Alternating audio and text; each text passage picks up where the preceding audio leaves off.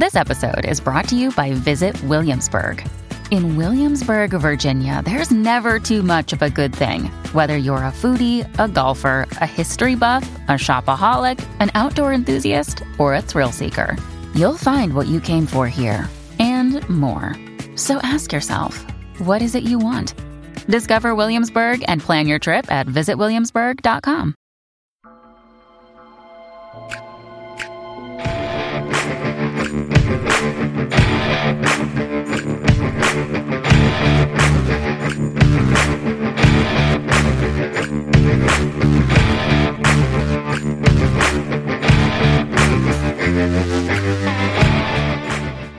What's going on, everybody? What's up, folks? We are back again. This is going to be episode number 94 of the Dark Windows podcast. We're getting there. Yeah, we are uh, literally a handful and then one away from episode 100. Yeah. The fuck? It's going to be awesome. Anyway, this Episode- this week's going to be a little different. A little. Yeah, this is our first uh, our first interview that we've done with anybody. I've never I haven't interviewed anybody since like high school. So it's going to be interesting. to See how this goes. I've interviewed people after I've been college, stuff like that. Yeah, I'm not. I'm not so great with it, but Eh.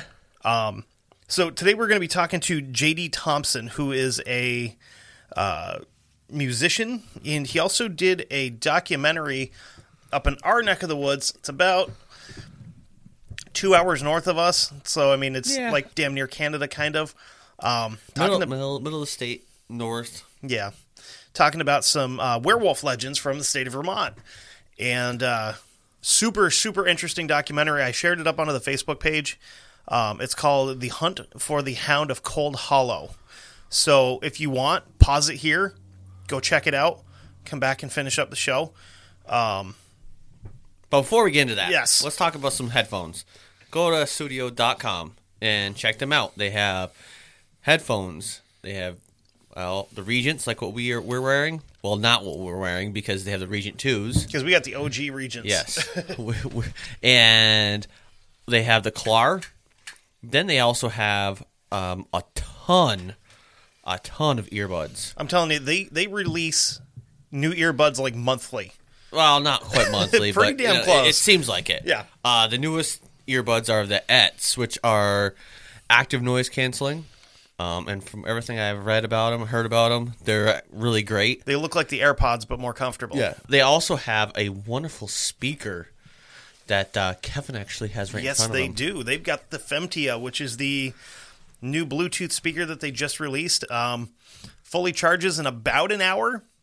Um, from what I've seen so far, it's got a 14 hour battery life, which is triple any Bluetooth speaker that I own other than this one. Yeah. And if you put in the promo code DarkWindows15 at checkout, I can promise you that you will get that speaker for less than $110 because that's I got it for 109 bucks with the promo code. And is the best money I've ever spent on any kind of uh, Yeah. audio equipment. Yeah, so if you, like Kevin said, put the promo code of Dark Windows 15 in at checkout to get 15% off your entire purchase. That's your entire purchase, Yes. which is awesome. And they give you a little gift too. I'm not sure what it is this time. Um, I opted out of it because I just I was like I, I just want my speaker. Yeah, yeah. I I guess tend you keep the gift. go over to that and uh, check them out.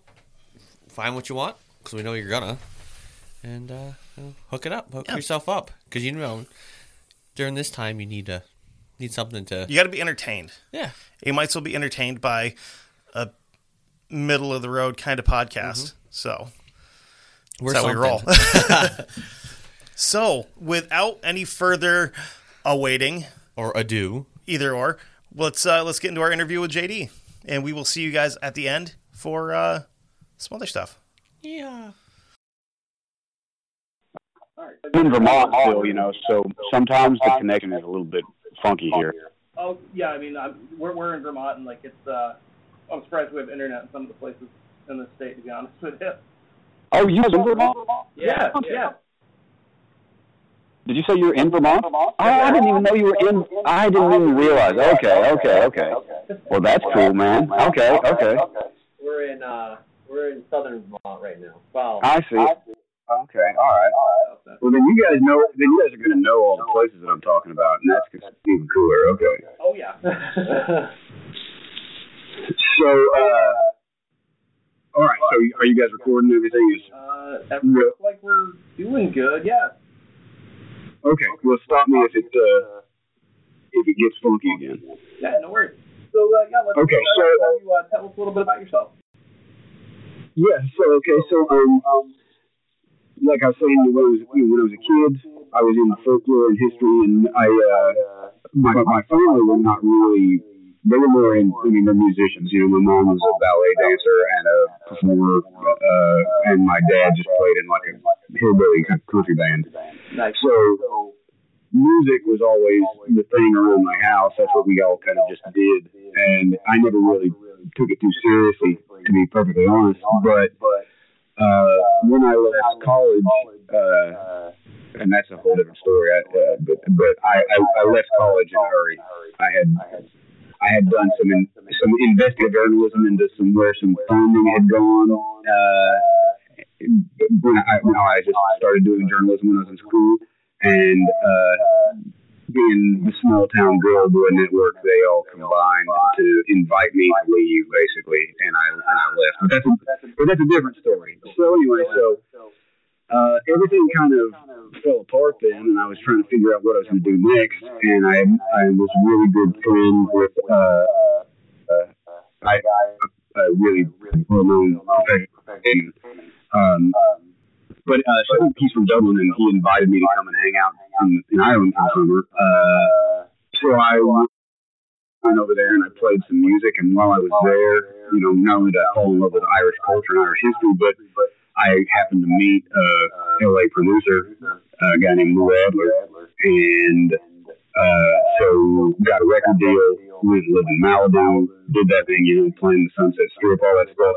But to be perfectly honest, man, did purgatory or worse for me, you know. I mean, it was like Groundhog Day. So I was always still interested in journalism and you know and history and you know all that kind of stuff. So uh, so after doing the music thing for about uh, five, six years full time, I went back and started uh, just kind of getting my feet again, you know, writing. Uh, so I was doing I was doing a couple of different journalism pieces. Uh, I, was you know Playboy was, my big client at the time when I found this whole Cold Hollow thing. Uh, but yeah, I mean, journalism is something that I was always interested in. I, I could, I, I feel like I'm kind of getting, I'm, I'm preempting your questions. I don't want to do that. So, Oh no, no, not, you, you actually like answered one of my questions. That was which is which is kind of awesome. Yeah. I was, I was gonna actually gonna ask you if you actually had been working for, um, working for or with Playboy prior to working doing the article, or if it was just something that you know you being freelance that you just you know. Yeah, if it was oh yeah, something you had already started on, and then they just picked it up. Yeah, so it, it was a really weird thing. So I came to Vermont. Uh, uh, I, I got in. I was always doing freelance stuff. First of all, because I basically got to the point in my life where I said I'm never going to have a boss ever again. Even if that, even if I, you know, die home on the street, I'm never going to have a boss. So I just, I think I can't do it. right there is to work for yourself, honestly.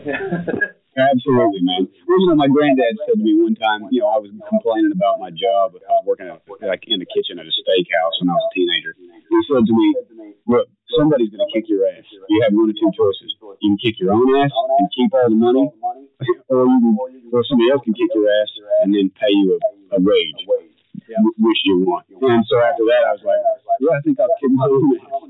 So that's pretty much. It. I don't know what the, you know. I hope this is PG thirteen. you, you can you can go wherever you want. we All right, are cool, man. on here, so. Right on. Okay. So, um, yeah, so I've been working on a, a couple of different things, and I was doing a piece. Uh, it was a long piece, and it was really dark in Oklahoma, in Tulsa, Oklahoma. Uh, so, a little bit of background into Tulsa. You know, the, the city was once the most progressive cities in the country, right? Uh, I mean, there were full voting rights for blacks. We're talking the 19 teens, right? Uh, so it was the most North Tulsa uh, was the most prosperous black community in America. Uh, it was called the Greenwood District. And then when the oil interests came to Oklahoma, uh, specifically Tulsa, it was they basically just brute force took over a lot of Oklahoma with, with using the Klan as kind of mercenaries. I don't know if you've ever seen the show Deadwood, but uh, it, it, okay, if you imagine the Hearst character, that's kind of how they did it. But rather than using Pinkertons, they used the Klan. So, yeah. So the Klan came in and and decimated North Tulsa, literally like dropping bombs from planes in the sky with the with the support governor uh, and the and the, and the mayor. They brought the guard in. It was just a brutal thing, uh, and that has continued to be wrecked and devastated for the most part to this day. So while I was there, I was researching uh, extremist groups' infiltration into police departments and, and sheriff's departments. And then in the middle of that, an off-duty, untrained deputy sheriff who was in the oil business basically paid the sheriff to let him become part of a task force, just so he could run around playing cops and robbers. Uh, he's, he, they, they, they got this black guy, they got him on the ground, and rather than you know arrest him, they just shot him dead. So I was working on that story for, and I had pitched it to Playboy because this was in the middle of the whole Black Lives Matter thing, and uh, and it was kind of a cool story because it was like the only story that I knew of where the community got together, pushed back, and actually got the cops arrested. You know, yeah. So I mean, they were convicted of all kinds of stuff. I mean, they uncovered a lot of stuff. So Playboy had asked me if I wanted to do a video on it, and I was, you know, if I had a video component to it. This is also where Playboy decided, under the leadership of Corey Jones, that the best thing they could do for the magazine was take nudity out of it. So, of course. a little like. I mean, that's kind of like that's weird. Like that's what you built your whole company on for the most part, and then all of a sudden you're like, yeah, no, let's not do that anymore. Yeah, it was. I mean, I had a lot of conversations, uh, a couple of conversations with Corey and, and the, my editor at the time, who was who was really cool, a guy named Joe Donatelli, uh, about that. I was like, you know, they were like, no, no, no, we're going, we're going into the 21st century and on and on. And I said, I really don't think you understand your market, folks. But but because it's country doesn't mean people don't like boobs, man. Yeah, well, I mean, come on, you know, it doesn't, it doesn't have to be exploitative to be appreciative. But uh, you know, whatever. I mean, you know, teach their own. I get coming from. You know, this, in the uh, in the in the woke 21st century, you know, that 60s Playboy you know, aesthetic probably didn't go so well, but it worked out good for me because they were looking to do more journalism like Vice. And to be perfectly honest, I, I know everybody says this, but that would have been the thing that had gotten me interested in Playboy in the first place. Was you know they had done interviews with Malcolm X and all these people that were considered untouchable by mainstream media during you know 50s and 70s.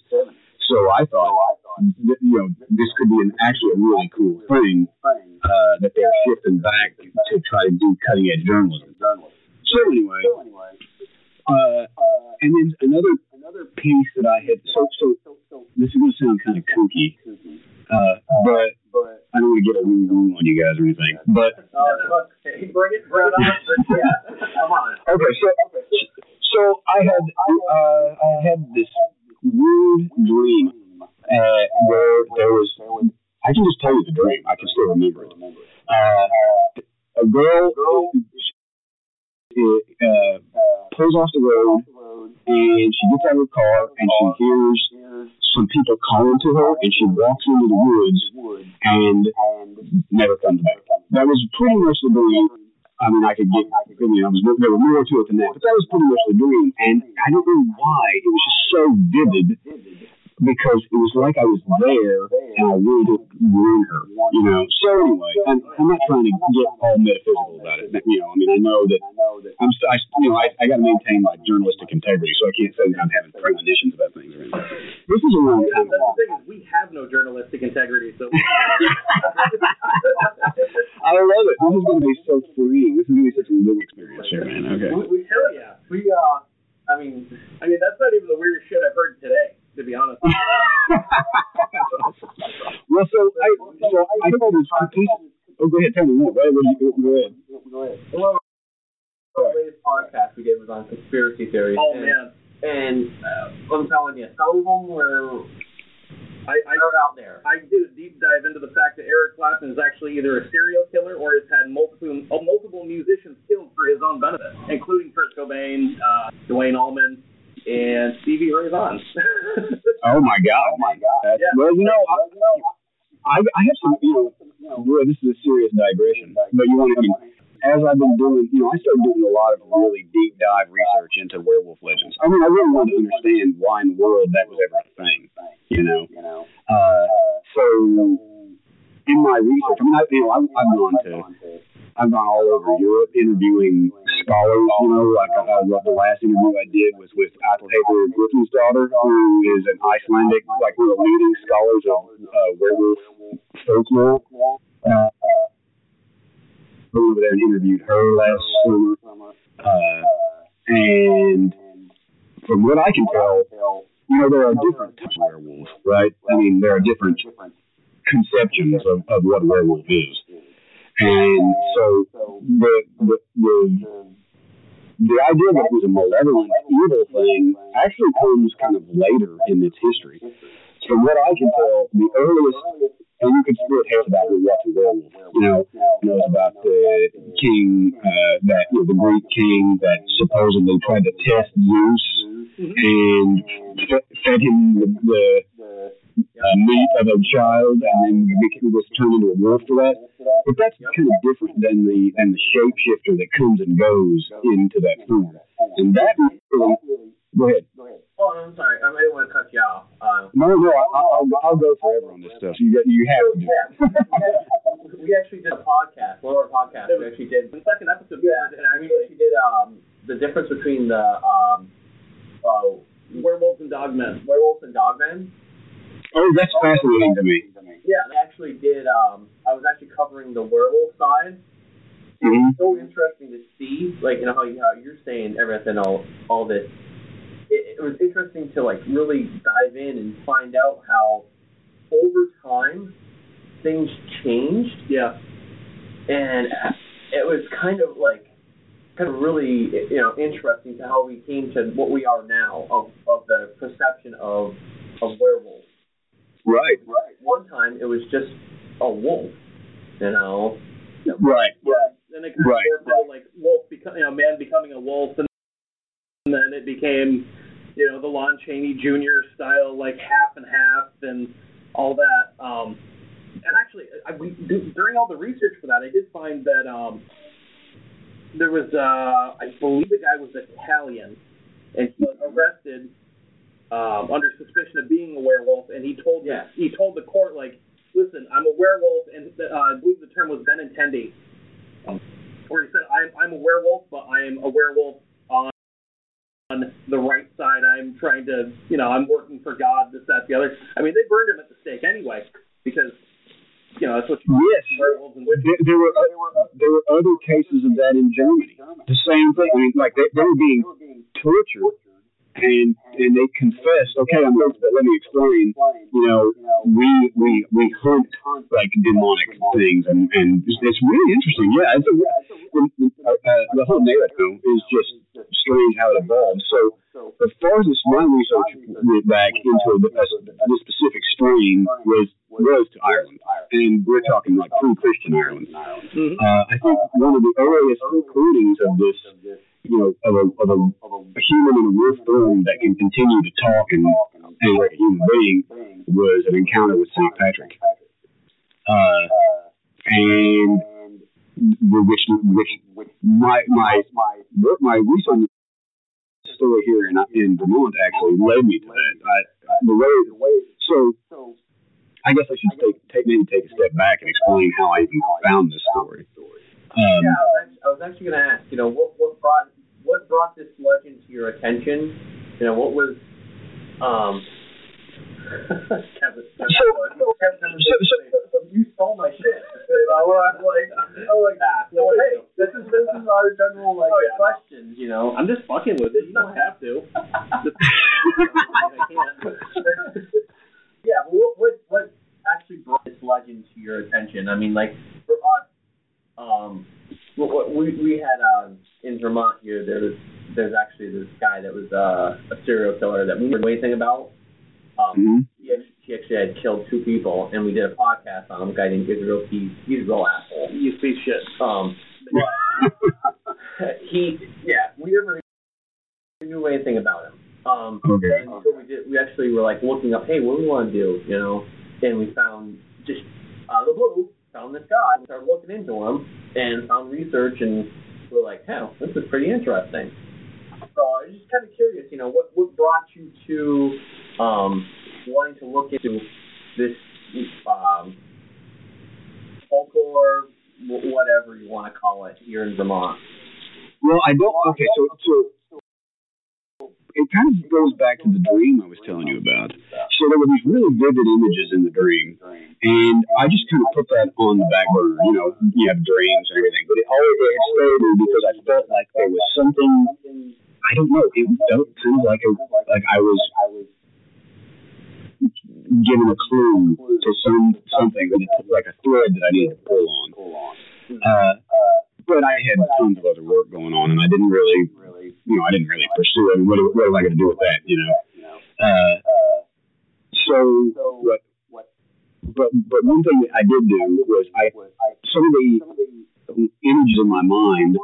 Uh, I just you know I I knew there was mountains, it was dense forest, but it was slope hills, it wasn't sharp mountains. You know all these things that, I, that were in my mind. And then, but one of the things that was in my dream was a there was a green highway sign. This uh, and so I just googled that and found that it was in Franklin County. Yep. I was gonna say that sounds uh, that sounds like Vermont. Yeah. Yeah, So description of it. so so so I at the time I was like I, really wanted to come up here and kind of explore it, but you know I didn't have a good reason for it. So I kind of started looking around like what's some other interesting things in the news. And by the way, this is before you know Bernie was running for president and all that. So so. Uh, so I had heard about a Vermont secession movement, and I thought, oh, that would be a cool peg to hang a story on. And while I'm up there, I can kind of explore this other stuff on the side. So I came up here and I met with the people that were running the Vermont secession, Bob Williams and uh, Ron Miller and some Ian Baldwin, some people like that. Uh, kind of the, the real thinkers of that whole thing. And I made a memory about that called Beyond Empire, which I thought was pretty cool. I mean, the, the whole story was pretty cool. And uh, in the midst of all of this, while I was here, there was a story that broke about a senator from Franklin County, a state senator, who had been indicted for human trafficking and a bunch of other things. So I, I Still in office, as far as I know. say again. And as far as I know, I think that guy is still in office too. I think so. It was really weird. Illinois, they're like, nah, he didn't actually do it. Well, and also all the witnesses died before trial. Yeah, it's kind of coincidental, huh? Yeah. So some pretty some pretty bizarre things happened up in Franklin County. Uh, you know, I because I'm I actually moved there and I lived there for a few years.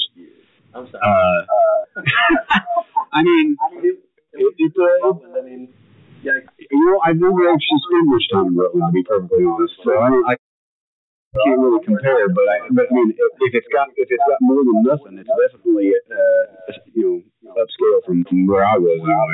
And I met a lot of really cool people, and I've got a lot of good friends up there now too. So, uh, but but when I moved there, I was completely unaware of what I was stepping into. I just thought, I was like, well, I'm already in Vermont. This is a pretty interesting topic. I'll go pursue this. So as I, you know, so I just started looking at statistics about disappearances up there, uh, you know, and I just started learning all kinds of things. I actually was able to touch base and talk to a few uh, Vermont State Police about, I, you know, I had no idea that you know Franklin County has such a bad smuggling issue that it's one of the ten, like one of ten counties in the United States that the DEA gives regular briefings to to the president about. I mean, so there's some really gnarly stuff going on up there. And while I was poking around, uh, I was I was I, I was asking some of the locals that, that including some of the people that made the, the video, but other people that didn't. Uh, the video, the, the Hound of Cold Hollow video you were, uh, you guys found. And what was so strange to me is that you know there was this talk about everything was very casual about the disappearances. That was what I thought was really disturbing. You know, so for me, I could say that I'm pursuing a true crime story. You know, of there's all this corruption, there's all this smuggling, human trafficking. You know, people at the top levels of the state government are involved. Uh, you know, and that was the story that I was really interested in. And then while I was working on that, uh, somebody had basically said it's just it's just a werewolf. You know, they, the man on the mountain comes down and you know some people go this and goes well. And, you know, of course, that was a joke. Yeah. You set your coffee down. Sorry, what? yeah, basically, I mean, literally. I mean, I was in I was in the diner. There's a there's a, a little diner there in Enosburg, and that's where this whole conversation went down. And I happened to have my gear in the car, and I was like, "Will you unpack this for me a little bit?" And so she did, and uh, you know, there's a lot of comment on my uh, on my video about you know these people are actors and all this kind of stuff. they, they absolutely are not actors. no. Uh, just for the record, you know what I mean. I mean, I didn't put their names on the title cards on there because I didn't want them to be harassed, you know, or anything like that. But, uh, but I mean, I if anybody ever wanted to challenge me, I can verify exactly who they are and where the story comes from and all that stuff. But anyway, so at the time, I'm still working on this other piece, and uh, I thought, okay, well, you know, I've got this werewolf component. It was almost Halloween. And I thought, I'll pitch it to my editor at Playboy as just, you know, a, a funny seasonal piece. You know, and if you read it, you know, I interviewed Joe Citro, the, you know, who's pretty famed for Vermont folklore and New England folklore. And I interviewed a lot of locals. I've met him a few times. He's one of the nicest guys and super, super knowledgeable of like uh, New England folklore, specifically like in Vermont. He's he's a really good guy. Oh, he's great, and he's also got a really great sense of humor. I mean, a really dry, you know, that that New England sense of humor. Now, I, I really, I really enjoyed talking with him. Uh, if you didn't actually talk like a like a uh, a northern uh, northern Vermonter, you know, Yeah. you can uh, you can't get from here. He'll he'll put that in, you know. Yeah, he, he did a he did a reading at a local bookstore. One of his uh, one of his um, books he'd written like 15, 20 years ago. I got right into character with it, and I'm like, holy shit, he sounds like my dad. yeah, I got to, I, I was really lucky to be able to talk to you know him and a couple other people. You know, uh, I originally I had talked to a couple of all record.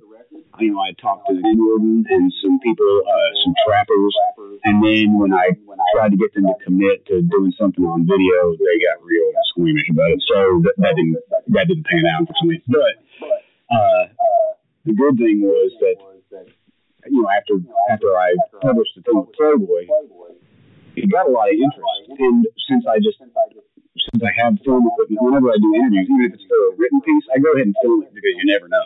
You know what I mean? And that's why I stitch together the video. But but the, the Playboy article got so much interest, and uh, so I decided I'm going to pull on this a little bit more. And then other people in the community started coming to me with their stories.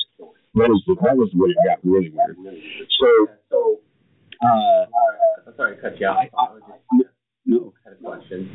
Um, Oh, go ahead, please. So I was actually going to ask you, what, so was it? I mean, was it hard? To, I mean, obviously, from what you're just saying, that it wasn't really. It sounds like it wasn't really too too hard to get people to to talk at first. You know, after. But was it at first?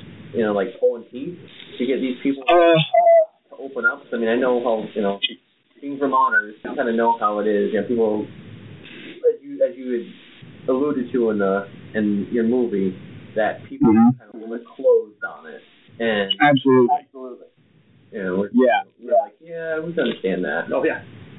I, yeah, absolutely. I mean, uh, when it fir- when it first started, first of all, you know, I'm from Oklahoma. Talk about Flatlander. It doesn't get any Flatlander than that. And so, away. so there was pushback on me just being in town.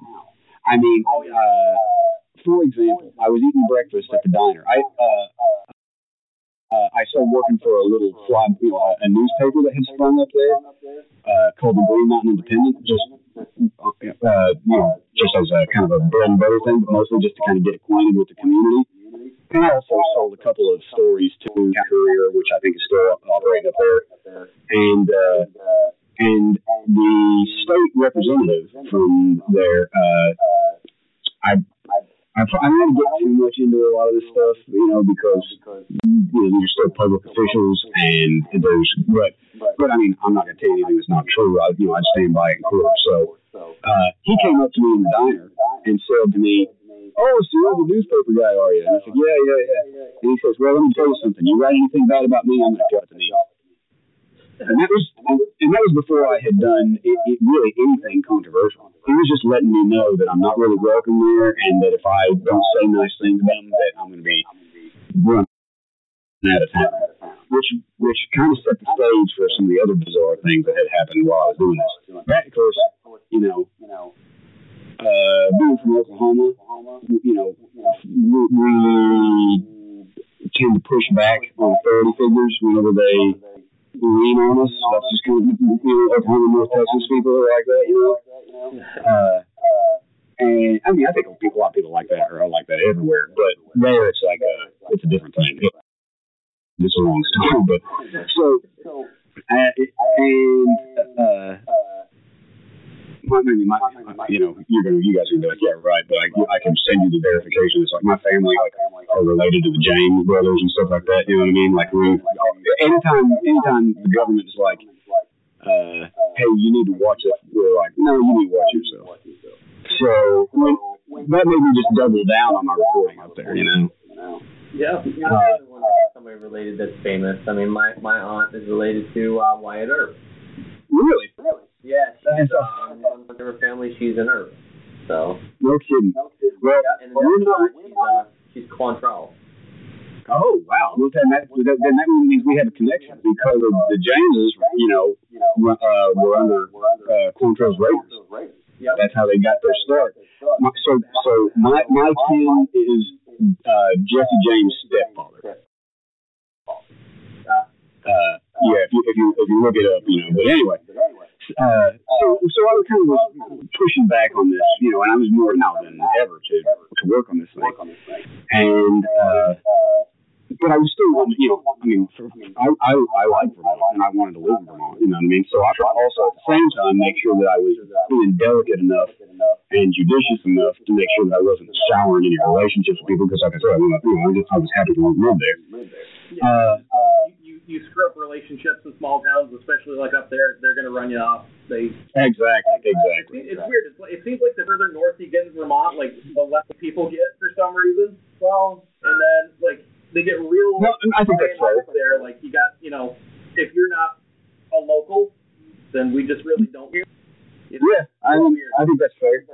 I mean, there were some people that embraced me, you know, but, but but for the most part, there was a lot of standoffishness, you know. Uh, but I think also it was because I, you know, I came in, you know, I had this music career. You know, I'm not your conventional guy. Definitely not your conventional Vermonter. Definitely not your conventional Franklin County Vermonter. You know, I can see why people would be like, "Who the hell is this guy? And what the hell is he doing here?" You know what I mean? And so, uh, and things started getting so. Another thing that had happened while I was, you know, pur- pur- pursuing all this was I, uh, just to kind of again to ingratiate myself to the community as best I could. I tried to buy anything that I could buy from local shops. So like we furnished our house uh, with furniture from the local store. It was kind of just a junk shop with used stuff, but you know we did all that.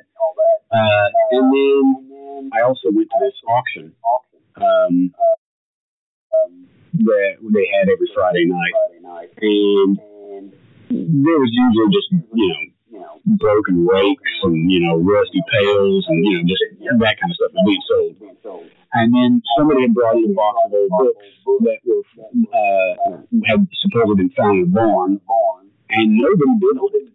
I was like, I was like, there's a whole box of books. They're obviously all from the 1800s or earlier, earlier. and you guys are bidding twenty bucks for a rusty rake, but you won't bid a dollar for a box of books. So I bid a dollar and won, won it, right? And and I took them with me, and I started going through them, and I found some incredible stuff. I mean, I found, I mean, some really, really rare books. I'm kind of into, into old books anyway. And, uh, you know, I mean, so I put there was one book, for example, called The Soul of Golf, and it turns out it was commissioned by some railroad baron that lived in Franklin County back then, and it was dedicated to him from the author. I put that book on eBay and made made really good money. Uh, I happened to be telling a friend of mine about this at the diner. Uh, just you know, like, oh man, I, you know, I bought this box of books, it was, you know, it was a great find. I sold one of them, and I made like two grand. And so word got out, I guess, from that that I bamboozled the auction people or something, right? So I went, I left uh, to go work on that story in Tulsa again for a few weeks, and when I got back, the guy that ran he didn't know I was in town. He thought that I was still out of town because I had blown my car. The store was gone. So I was in the house with my son, and he broke into the house. Holy shit. Yeah, it was a myth. Uh, and I don't want to get into all that because it turned into a big legal thing. Uh, but I mean, he, you know, he attacked me. I put my gun on him. I mean, it was a mess. I was on trial for a few years over. It was a nightmare. Of course, I, was, I mean, I was acquitted. I mean, I was found not guilty because, fortunately, being a journalist, I had my recorder with me, so I turned my recorder on and captured the whole thing on tape, which totally contradicted all of him and his bogus witnesses' version of the story. But this is the this was just part of the onslaught to run me out of town. I really felt like. I mean, as a as a lifelong Vermonter, I can tell you right now that dude's lucky that he didn't get shot. Because like he Well, I- somebody's house well, I- It's a very good. I mean, they, well, they asked me on the witness stand, you know, uh, I don't want to get too much into that, but they, you know, the, the, the prosecutor said, you know, would you have shot him? And I said, my goal was to stop this whole encounter. And that's what I achieved. My goal was not to shoot anybody. So I feel like, you know, and the, and the, and the prosecution was even like, well, why did you pull a gun? Why didn't you just fight him? And I'm like, well, I guess I could have done it that way, but my way, nobody got hurt. Everybody went home and slept in their bed that night. You know, we did it the other way. Who knows what could have happened? At best, some people would have lost some teeth. You know, so felt like it was fine, and the jury felt like it was fine. But of course, it got really corrupt. Mean, my, I, I, you know, I, I don't want to get too much into this because there might be some other litigation that comes out of this thing at some point. But it was it was so cockeyed. I mean, it was so obvious that witnesses were lying from the word go, and it was so obvious that you know, I mean, I had a tape of the whole thing. So the fact that they doubled down, I mean, they, they weren't, there was no plea deal, there was no nothing. There was, you're going to jail for 10 years. That was a 10 year sentence. And so we won. Uh, and, uh, you know, at, at that point, though, I, I had already kind of decided that I was on, I was ready to move on. Everything I needed from the from that story up there, uh, and that led me on to other other other clues that I had kind of found while I was in that. Like for example, I was, know, everybody thinks, you know, okay, that there's a big French uh, community here, but in Franklin County, there's actually a particularly big Irish expat community, an Irish immigrant community, and a lot of them were orphans during the famine. So it was because they were adopted by people or, or, or, people actually. So I started realizing that relates to the European version. There's the Irish version where the werewolves are actually there to help defend people against dark forces. Then there's the other version, the Loup Garou, uh, which is comes from the We saying. All right, so we're we're Yeah, I'm, I'm okay. Okay. I've got, I've, I've got till one o'clock. So. okay. Yeah, we got we're, we're back recording now. Then, um, Okay, great. so pretty much the, the last thing we heard you talking about was the um, uh, like the Irish immigrants that were. Oh yeah, yeah. Okay, so so yeah, a lot of the you know i i the names are kind of deceptive, but the culture continues up there. You know, they brought with them a lot of that Irish culture during famine now. Uh, but the but the you were just you know look for a bunch of Irish names in the phone book. You don't find them. No, yeah, no. because you know they were adopted. But so you get both of those. I, I seem to find kind of uh, both motifs, werewolf motifs, are represented. This version that kind of presents it as something evil and nefarious, and then you've got the Irish version that presents it as almost kind of like a uh, a you know a, a, an ally against something evil and dark. You know. Right. The Irish see it as being more uh, more benevolent than anything. Right, and it's weird how culture works too, because as I've been researching this, you know, it turns out that there was a kind of a Celtic craze in medieval uh, that they loved everything Irish. So, actually, the way that the werewolf legend becomes popular in France is from their interest in Celtic folklore Okay. in medieval times. So, so, so then, that, you know, then it gets popular amongst the French. But then the French version, which the werewolf is something darker and more sinister, then spreads back to uh, England and Ireland from France. So they kind of sell them their own myth back. So now you both strains. It's really, it's really interesting. That's yeah, that's crazy. How that works. I, I really feel like you know, there's always a grain of truth in in, in every legend. You know, and the way I approach these whole things, you know, the, these, the, uh, you know, myths or folklore or whatever, I see them as sort of signifiers that you can really only appreciate if you understand the whole context of how they came to be. I mean, Oh, definitely. di- different people are going to experience. Okay, I got a funny story. Uh, a really good friend of mine. So, so Bruce was a pretty successful movie poster artist, uh, in especially back during the like '80s and early '90s. Uh, he did, you know, did everything by hand, and he really loved doing fantasy work. But he did, he did a lot of stuff for uh, Disney, and uh, like he did The Rocketeer. Oh, He nice. did- He, well, he did uh, the Dark Crystal poster. Oh, Um, nice. he did, he did the original posters for the Michael Keaton Batman franchises. So he was always into weird stuff. You know, when you go to his studio, it's just you know things that he bought from movie sets. You know, monsters and d- dragons. Just that kind of guy. That's that's what my house would look like if I had money.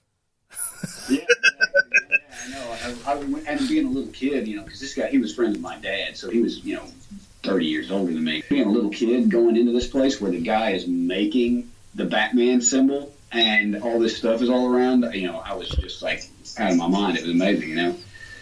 Uh, and we stayed friends for a long time. And one time we were talking, and he told me about this experience he had with a ghost. And I said to him, I was like, well, tell us a ghost. And he says, well, what do you mean? It was a ghost. I know it was a ghost. And I said, yeah, but I'm not saying that. I'm not saying that you didn't experience something. I'm saying, how do you know it was a ghost? Right? You can compare it to other ghosts, right? so, we just- so what is informing your idea? Oh, this matches this thing, so therefore it's a ghost. And, and he said, I just don't get what you're saying. Are you fucking with me? Said, no, I'm saying, how do you know it wasn't an alien, for example? And he's like, and he says to me, I've been painting ghosts and aliens and monsters and shit my whole life. I think I know the difference. you know, and, and and I thought that's really an, an interesting you know thing. It, it, is that he already had ideas for what he, you know he already had categories in his mind for how he was going to process these things that he witnessed, right? Yeah. Uh, and so every time, you know, so if somebody says, oh, it's a werewolf, no, it's a Sasquatch, no, it's a dogman, no, it's a this. Well, it already depends on the categories that you are, are, are prepared to lump those things into. You know, this is part of our, you know, primate survival mind is we try to quickly categorize a thing that we don't understand and process our reaction. And that doesn't necessarily mean that there's not a thing. It just might mean that the thing that you saw might not be the thing that you associate with. Yeah. Absolutely. So for me, that doesn't discount the existence of these things. It just I always try to approach it. You know, I, I, I use Scooby Doo as an analogy. Scooby, Scooby and Shaggy, they see the ghost. So I, I like I say, I approach it like the Scooby Doo uh, uh, characters because there's two different schools of thought in Scooby Doo, right? You got this the Scooby and Shaggy. They see the They see the ghost and they run. Yeah. But then you got exactly yeah. But then you got Fred and Velma to say, well, maybe it's a ghost, or maybe it's Uncle So and So trying to scare everybody out of the house so he can steal the jewels. Damn you, kids! and that's and that's that, that's the school of ghost hunting and monster hunting and paranormal thing that I I don't say it's not a thing. I say, you know, I try to add a little Sherlock Holmes to my Scooby Doo and Yeah. say, well, what what are the things that we can know first? And whenever it's not, you know, using deductive reasoning, once we've eliminated the possible, whatever is left has to be the answer. Right? Yes. Absolutely. And so that's kind of how I started Pearls, right? And the weirdest, you know, and and it's kind of discussed in the in that little short film that you guys saw. Uh, it, one of the people that I interviewed up there, she is a uh, well, she's a dowser first of all. Melinda. So she's Yeah. Mel- yeah, Melinda, yeah. And and she's a dowser. She also is really involved in a lot of paranormal work, uh, but in a in a very mm, kind of authentic kind of way. I guess is the only way I can say. You know, there's a lot of people that would be happy to sell you their services to clear the evil spirits in your house. Oh, And absolutely. she, but she's very reclusive, and that kind of gave her, gave her a little bit more credibility to me. It's that she, you know, she didn't publicize, publicize or herself as any kind of clairvoyant or healer or any of these kind of things. Really, you know, she was really guarded about that. That's why all I have in my interview, uh, in my in my documentary with her, is the audio from our phone calls because she, she was like. You know, you can use my first name, you can use my voice, but I don't want to be on video and all this. So, one of the uh, one of the interesting uh, perspectives I got on this thing is that that, that that basically what we're looking at is an astral projection of some sort of interdimensional being that basically people can the people have parallel selves right in other dimensions. And in those other dimensions uh, they might be darker than they are in this dimension, for example. So people that are attenuated to percept, you know, to perceiving those types of can see. So a person might look to them like a werewolf for a moment, right? Mhm. But you're never going to be able to put that person in, in a laboratory and you know put CCTV footage on them and watch them transform. You know, it, it's it's a different energetic frequency that our brain can perceive that man-made technology can't. That's her perspective. And I thought that was really cool, even if it's just for the sci-fi value. Right. Yeah. So, Then, oh, good, good. oh no, no, no, no. Fin- fin- finish your thought. Finish your thought. Well, So, so then I fell into a book by a guy named, and I'm going to butcher his last name. He's, he, he teaches at the Sorbonne, uh, Sorbonne. So he's not just some kooky guy writing books about the paranormal. He wrote a book called Witches, Werewolves, and Fairies, uh, where he, I mean, the byline of the book is shapeshifters and astral doubles in the Middle Ages. And it's a really interesting book. And, and it kind of in a lot more academic kind of way, backs a lot of what Melinda was just saying intuitively. Uh, and then surprisingly enough, you know, and here, here's where it all comes together. This guy publishes his book. Where does he publish his book? It, the publisher is in Rutland, Vermont. Uh, Tuttle. Well, it, Tuttle Publishing. Well, no, it's not. Uh, it's not that. It's uh, what are they called? Inner traditions. I'm sorry, they, they're not in Rutland. I'm looking at it next. Oh, I know. yes. yes, um, I it, know it was distributed by Tuttle Publishing because I remember putting that thing in many a box when I worked there. Right on. And- and- yeah, well, that makes sense because Tuttle's a huge publisher. out Yeah. Too, yes. Yes, and I know where inter. I know exactly. I know where this play that the place you're talking about is. I've actually gone. I've actually been there. Um, my line of work. I uh, I have been there to do things. So Okay. yeah. And it's so strange how like it's all related to Vermont. Here's where it also gets weird. So, we, while I was investigating the Scandinavian and Icelandic werewolf uh, folklore to try to just complete the picture, uh, I met. I, I, I read this book about Iceland and Iceland academic, you know, journalist. Uh, her name is Nancy Marie Brown. So I was like, okay, well, I'm going to go to Iceland. I'm going to interview these people. I want to talk to Nancy Marie Brown and kind of get her perspective on the, a general overview of Icelandic folklore. And as I'm talking to her, I find out a little bit like 20 minutes. You still there? I'm still here. Okay, we lost you there for. Okay, so I don't know where we left off. you were going to Iceland to interview Nancy. Oh yes, no, I was, I was going to Iceland to interview uh.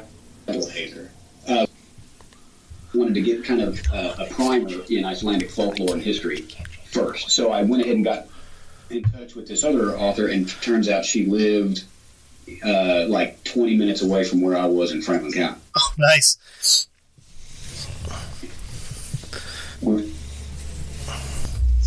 Yeah, Okay. You, are you, you can hear me in? Yep. Okay. Anyway, it's not that interesting of an anecdote, but it was it was it was pretty interesting just that link back to Vermont. You know, it's just crazy how everything intersects here. So strange. It, you know, there's a lot of Vermont has got a long history of weird paranormal supernatural kind of stuff like that too. I mean eh, we, we were there's a, the town actually lived not far from the place where the, the family lived uh, the eddy family. They were big into like the spiritualism movement in the late 1800s um, yeah. they uh yeah there's a lot of what that happens in vermont. I mean we've got goat man somewhere. We've got pig man like if yeah, uh, and, also you've got the you know the, the whole vampire scare Yeah. of the 1800s was a big thing here. You know, with entire families being accused of being vampires. yep Which leads me to.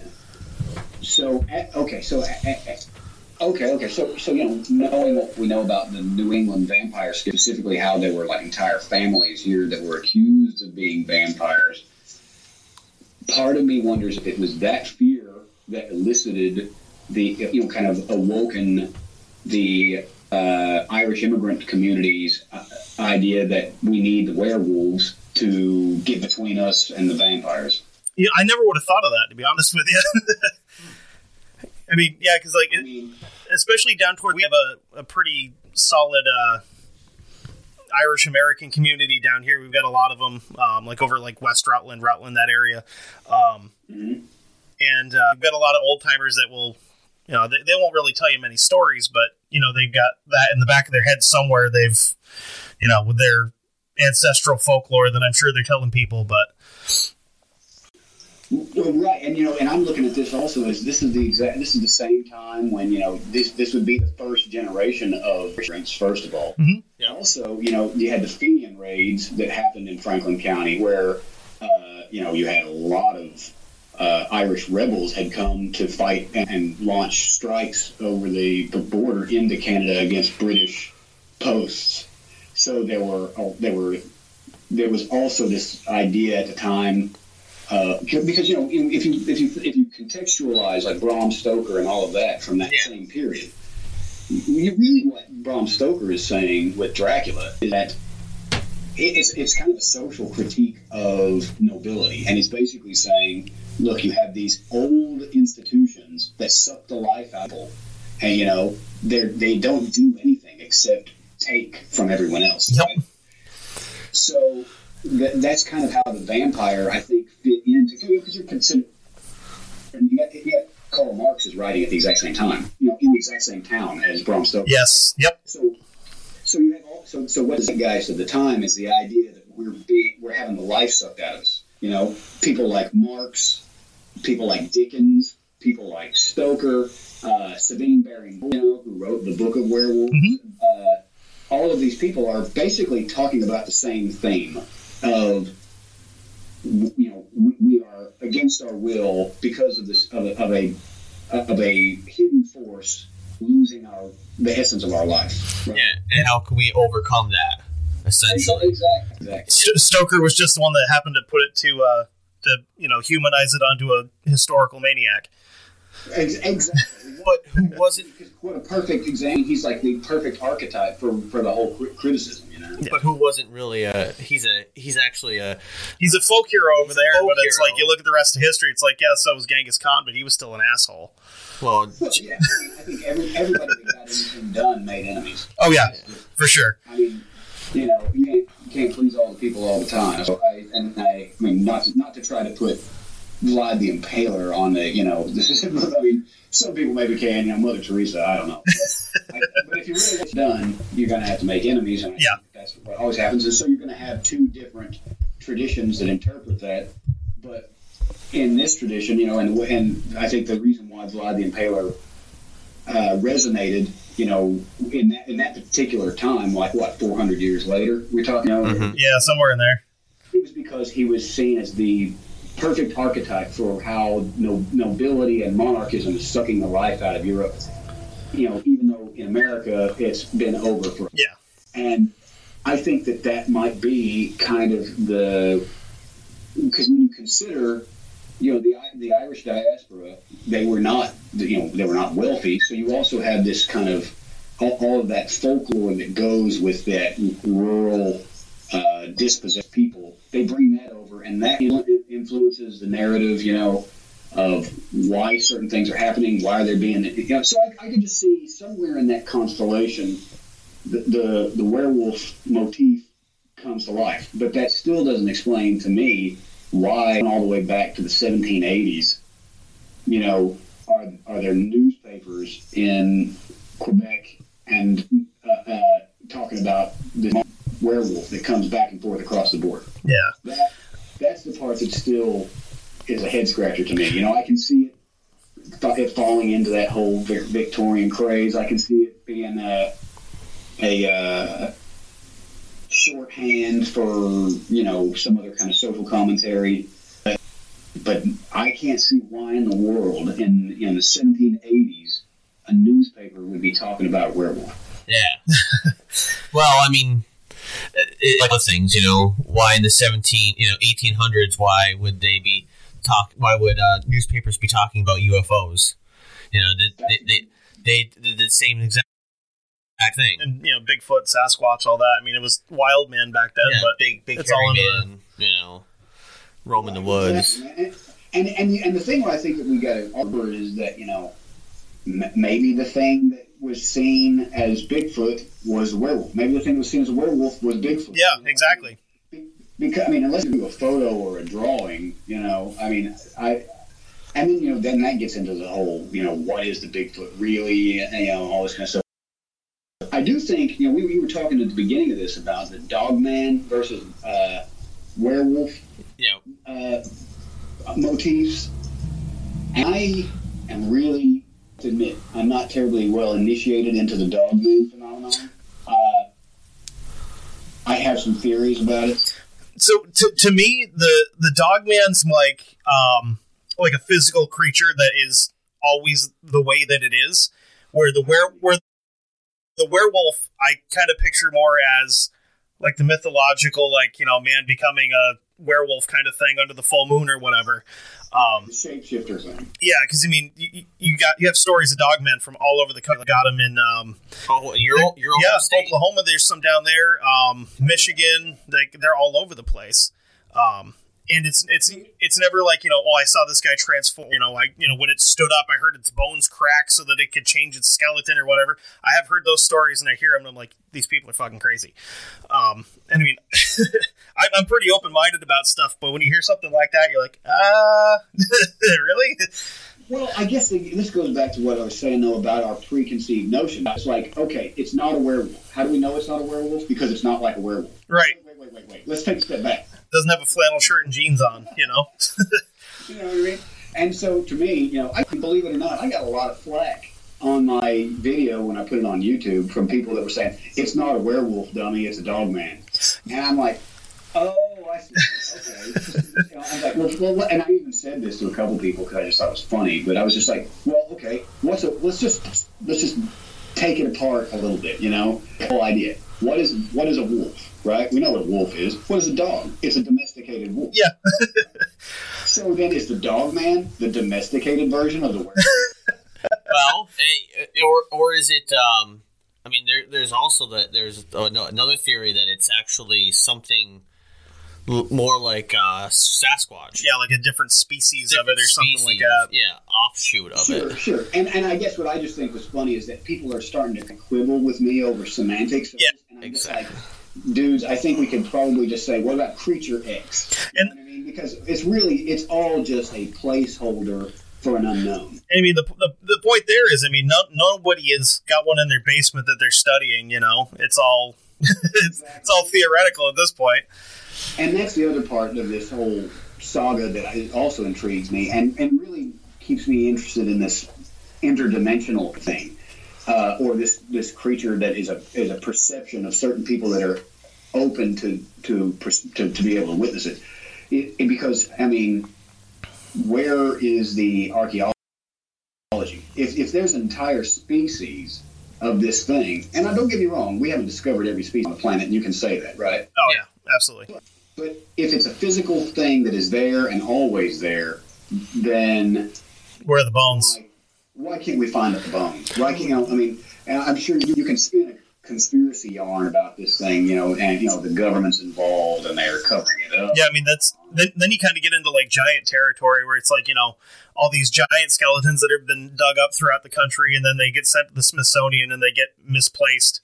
You know, Yeah, I mean, there you know, I mean, I guess uh, one of the things that I always try when I'm doing an investigation is I try I try my best to use just the scientific method, and then I also try to use just uh, reasoning used based on you know motives. So my question would always be, what's the motive?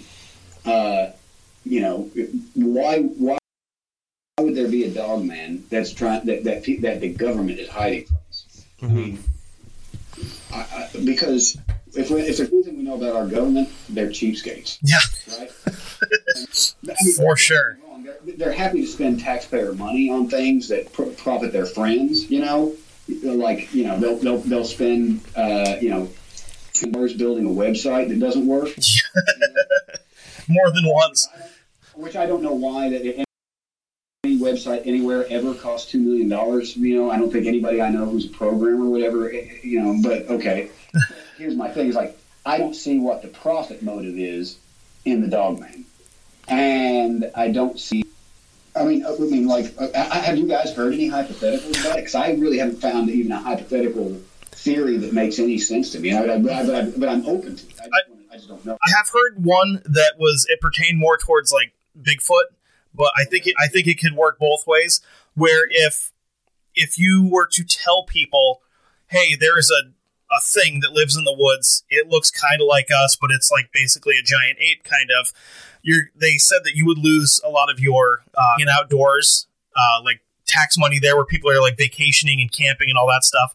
Um, you would lose uh, a lot of your logging business because now it has to be a protected seal for an endangered animal, this, that, the other, and then it would just scare the shit out of people to know that there's, you know, basically, you know, Bigfoot or a werewolf running around in the woods, and so nobody would go out there anyway. Or you get So that, and, that, and that makes. I mean, I, I there is logic to that. I mean, I definitely see the logic to that.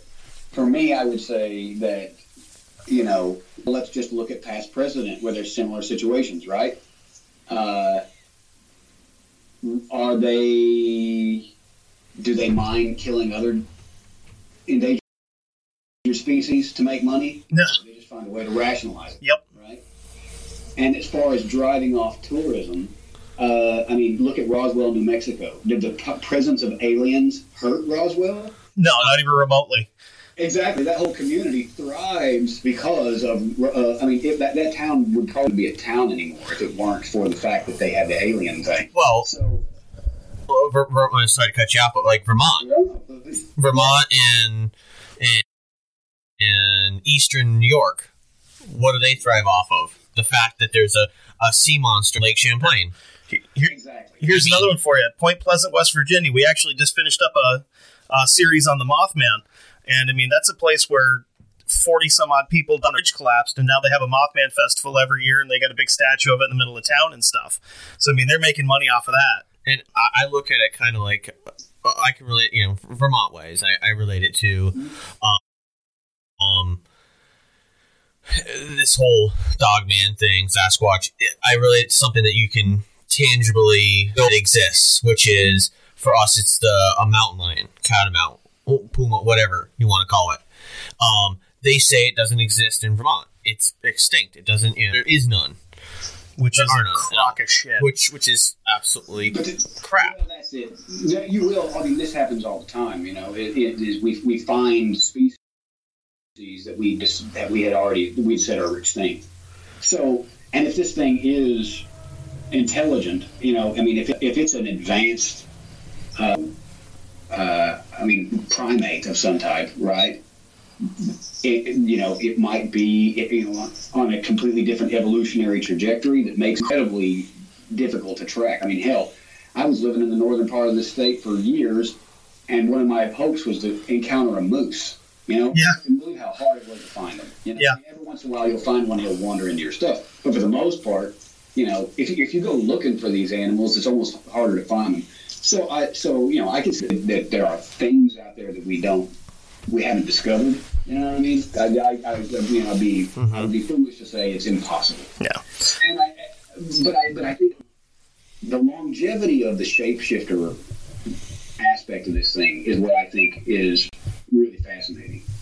You know, Yeah. Uh, did, now, uh, so kind of you know, getting back. So, did you ever, at any point during this, feel that maybe that they are misidentifying this and it's a wolf or it's a coyote? Because around in Vermont, we have really large co- uh, coy dogs. Huge coyotes. I mean, coyotes are they're because they're a crossbreed. Well, that was the first. Of course, that was kind of the first go-to thing. Uh, but so, so one of the witnesses, the way that you know, the way that they described it was that you know it it started off two legs, ran, and it loped along the side of their car at like 40 miles an hour right. in a pack, and you know, I don't think he's doing that. No. The other thing is they said that when it was on all fours, it was almost as tall as the car. They also described it as being really dark colored. Uh, you know, I mean, maybe black. Yep. So again, you know, I mean, and I, there aren't, you know, who knows? Maybe there is, Yeah. but maybe there is an anomaly amongst because you know when I was, you know, I, I actually went to go and get my trapper's license in Vermont, so I, I could really go out and try and have an excuse to try to figure out what might be out there, you know. Uh, and I couldn't believe, you know, how big the coyotes are. Yeah, they're Oh, huge, massive. Yeah, they're crazy. Um, Compared to the Southwest, where I had seen them before, they're you know they're twice the size. But I think that just the way you know, even if you were there was a, a genetic anomaly where you have one that's black, to have a pack of them, that, Yeah. That's kind of that's real odd. and they don't usually chase cars. No. Um, no, when, when you got into your description of that when chasing uh, chasing that woman's car, I, I me cold chills. I'm not to lie to you.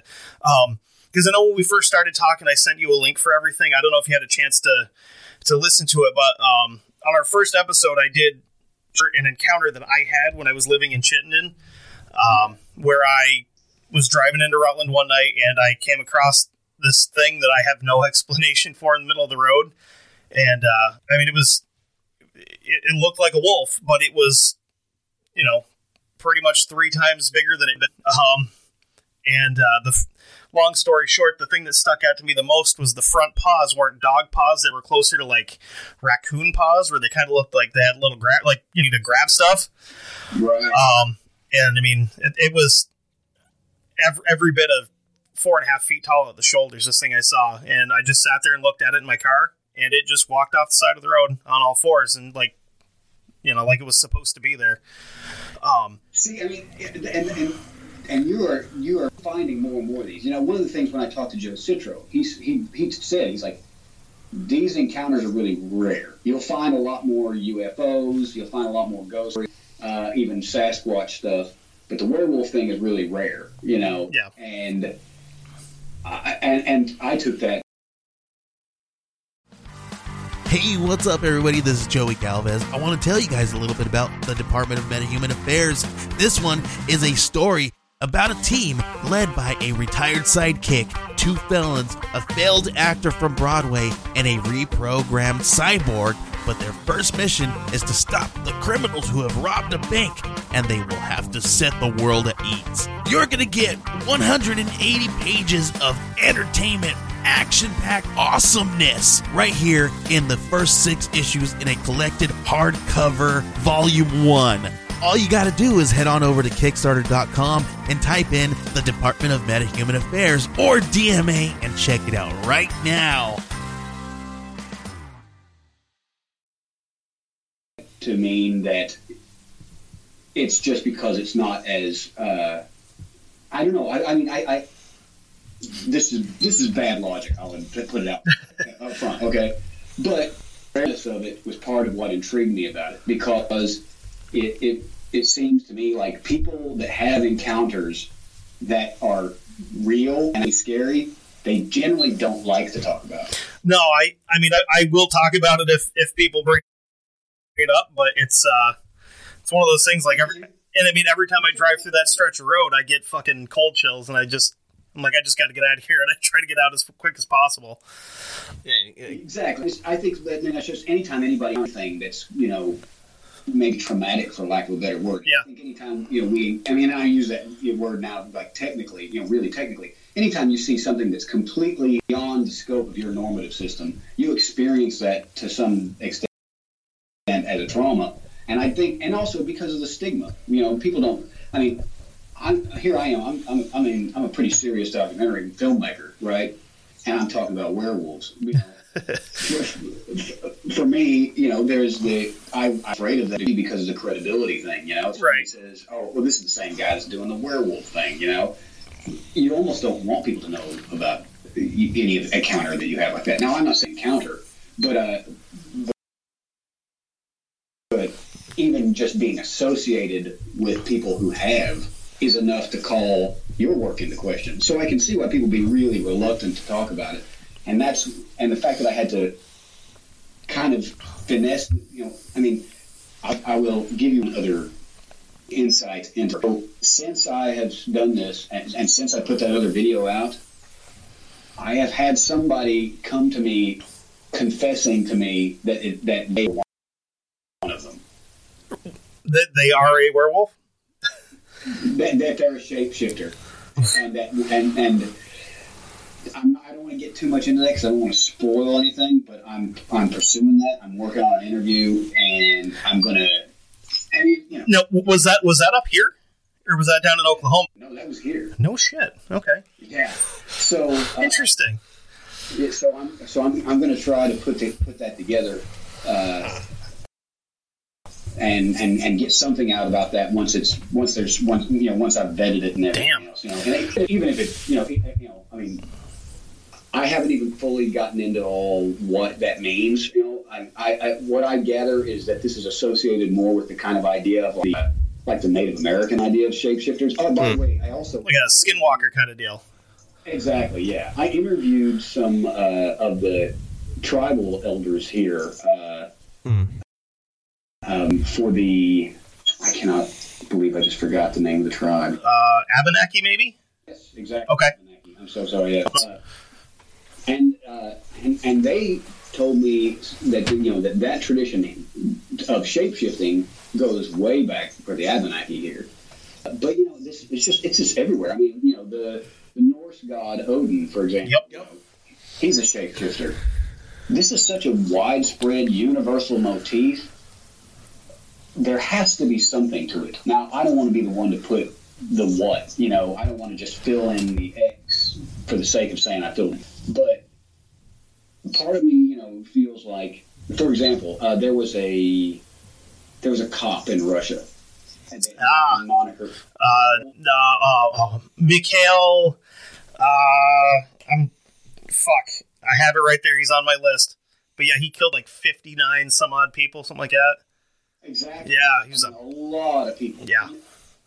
They dubbed him the werewolf, right? Yep.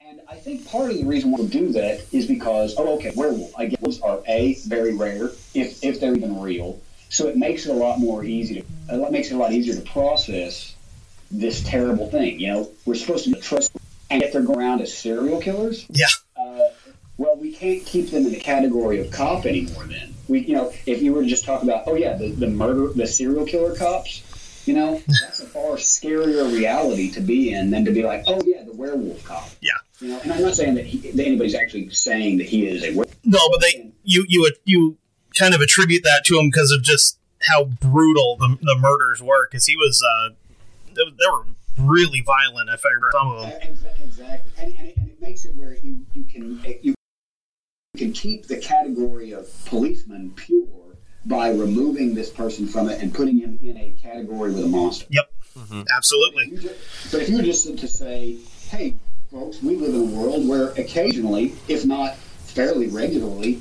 people just just murder people more or less with impunity. Yeah.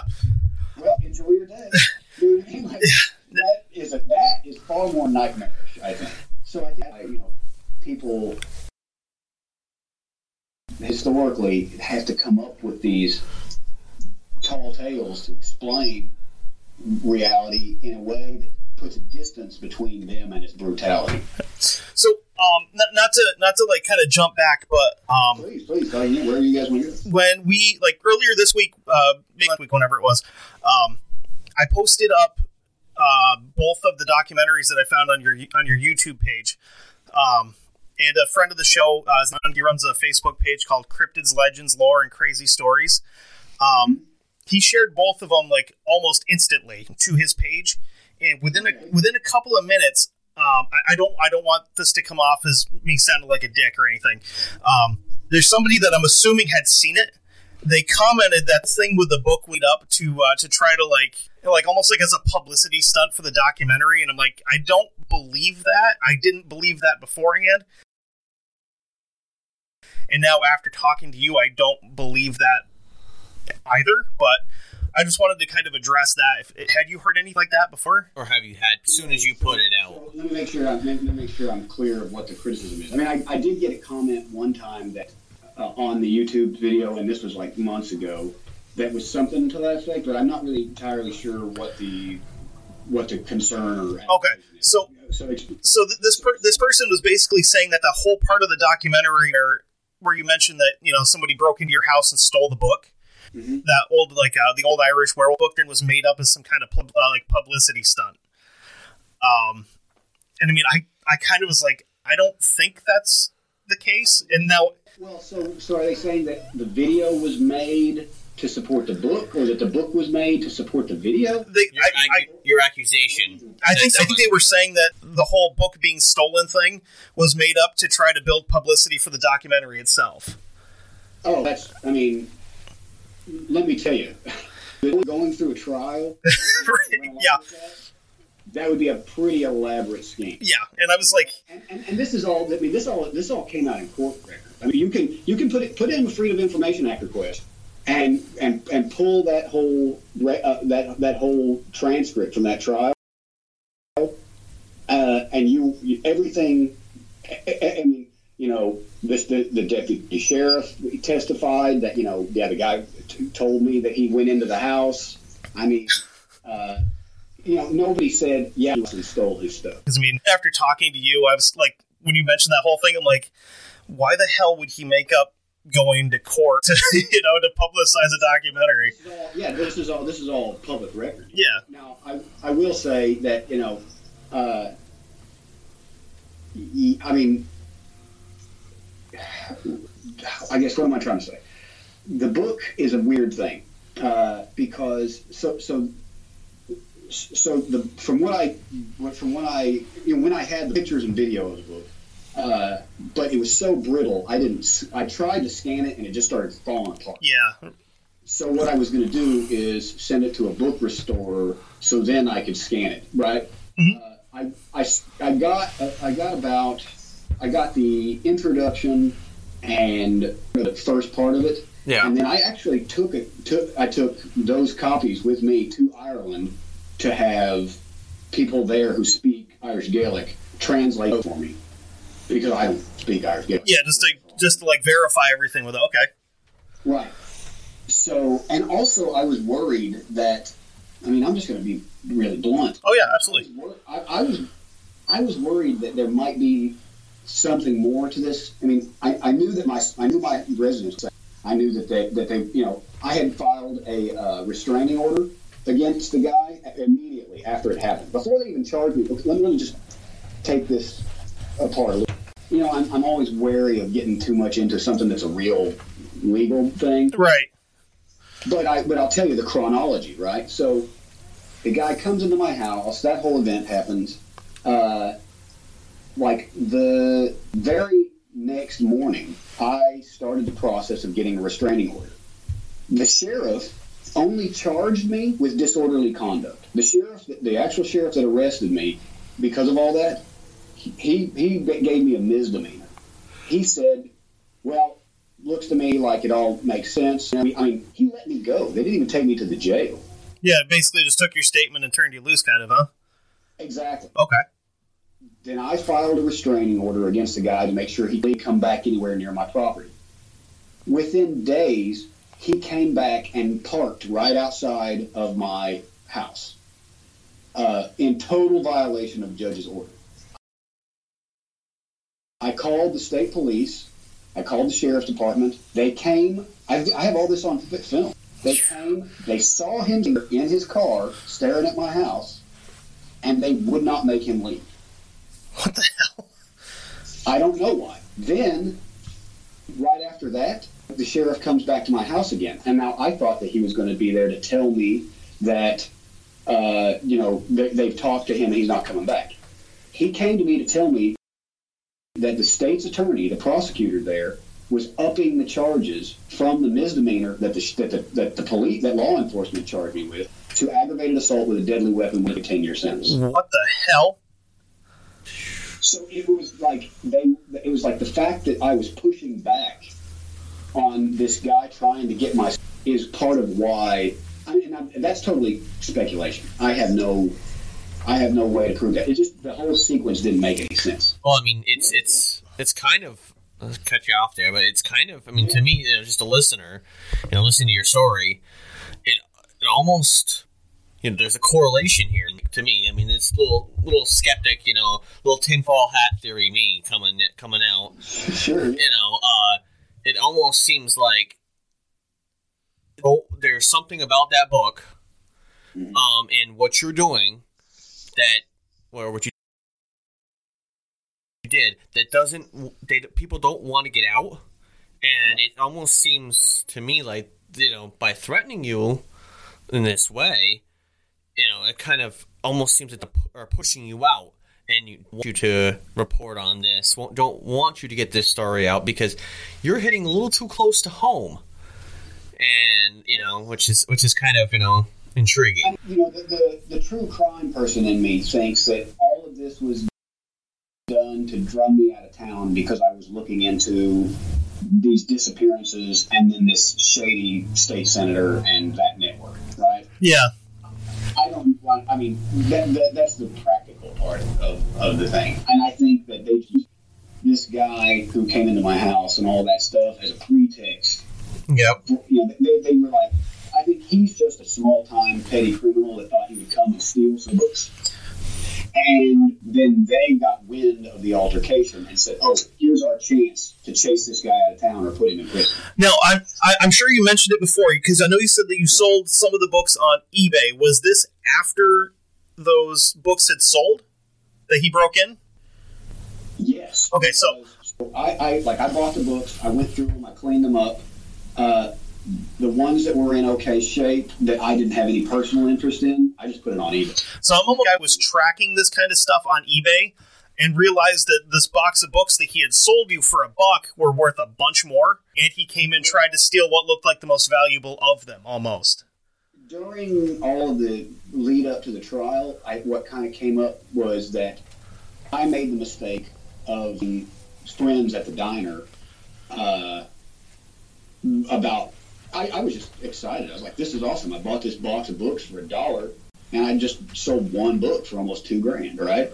I just thought that that was a really cool thing that happened. It's Just a little side casual conversation. Yeah, definitely. But, but of course, the diner is literally not half a block away from this guy's antique store or junk, junk shop where books.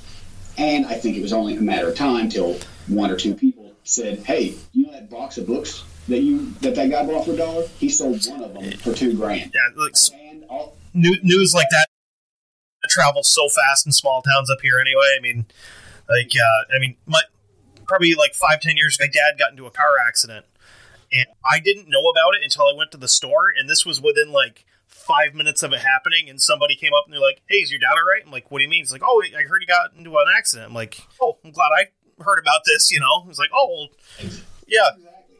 And so, and, and because that guy, so so the other thing was when we furnished our house, uh, and we had, uh, we you know we we had movers bring the furniture in and everything like that. You know, these were he he was one of the guys that moved this also. Uh, he, so he already knew the layout of my house. You know, he knew you know that I had other valuable things in there. Like I have a lot of you know I have the Bruce Eagle artwork I was telling you about, like original art that was went on to be famous posters and stuff. Yep. So I think. So then there's another interesting component to it, and and let me tell you, man. I mean, I'm a you know I'm a journalist. I document everything. So anything I'm telling you here, I'll I'll if I can't prove it, I'll say beforehand. This is my speculation, conjecture. Damn. So, uh, uh, while I was away, so like I said, I bought the box of books. I sold a couple on eBay, told some friends. Then Playboy got back in touch with me and said, "We really want you to go and get the rest of this story because there's been some changes in the case." So I had to split and ditch and leave my house unattended and go back to Oklahoma. So here's a weird thing that happened. Now, when I go to work on these kind of assignments, I usually use a burner because if anybody, you know, if I'm doing a, a deep investigation with some da- dangerous people and somebody steals my phone, I don't want them to know everybody that I know. I Yeah. To follow it back to. So I have a project phone, right? But then I keep my other phone usually safe and secure, like in a hotel or something. Yep. So when I got home, my landlord from Franklin County had called me. I was renting this house from him. He called me and he said, uh, "Hey, uh, the guy from the office is, wants to know when you're going to be back." And I said, "Why does he care when I'm going to be back?" And he said, "Well, he, he said that you guys have some business to do. I, I don't know." And I'm like, first of all, he number A. So why didn't he call? Uh, second of all, why did he call my landlord to find out if I was home? Yeah. Why didn't he just stop by my house? Right? So that immediately raised red flags to me. That's that's that's somebody casing your house. Yes, definitely. Definitely. One of those. So I told my landlord, well, I'm going to be back in about three weeks. Uh, and then I actually wound up getting finished earlier and was back uh, like within five days. Yep. So and, and the other thing was this. It was it was Father's Day when this happened. I remember because I brought my son with me. He my son didn't live with me at the time, so he had come back to stay with me for the summer. And we had started playing video games together in the back room around three o'clock when it was daylight, and we played till it was dusk. So you know how if you're playing video games, you, Oh, yeah. you, you, you, Yeah, for sure. so it looked like the house was empty, right? And then also my car was gone because I had loaded it to a friend. And so when I, you know, when I, I mean, all of this is in court testimony too, by the way. So I mean, I mean, him admitting that he went inside, and you know, all of this stuff. I mean, the, the sheriff, he lied about a lot of things on the stand, but but he forgot that he had already told the sheriff the first version of the story. So when the sheriff testified, he corroborated this.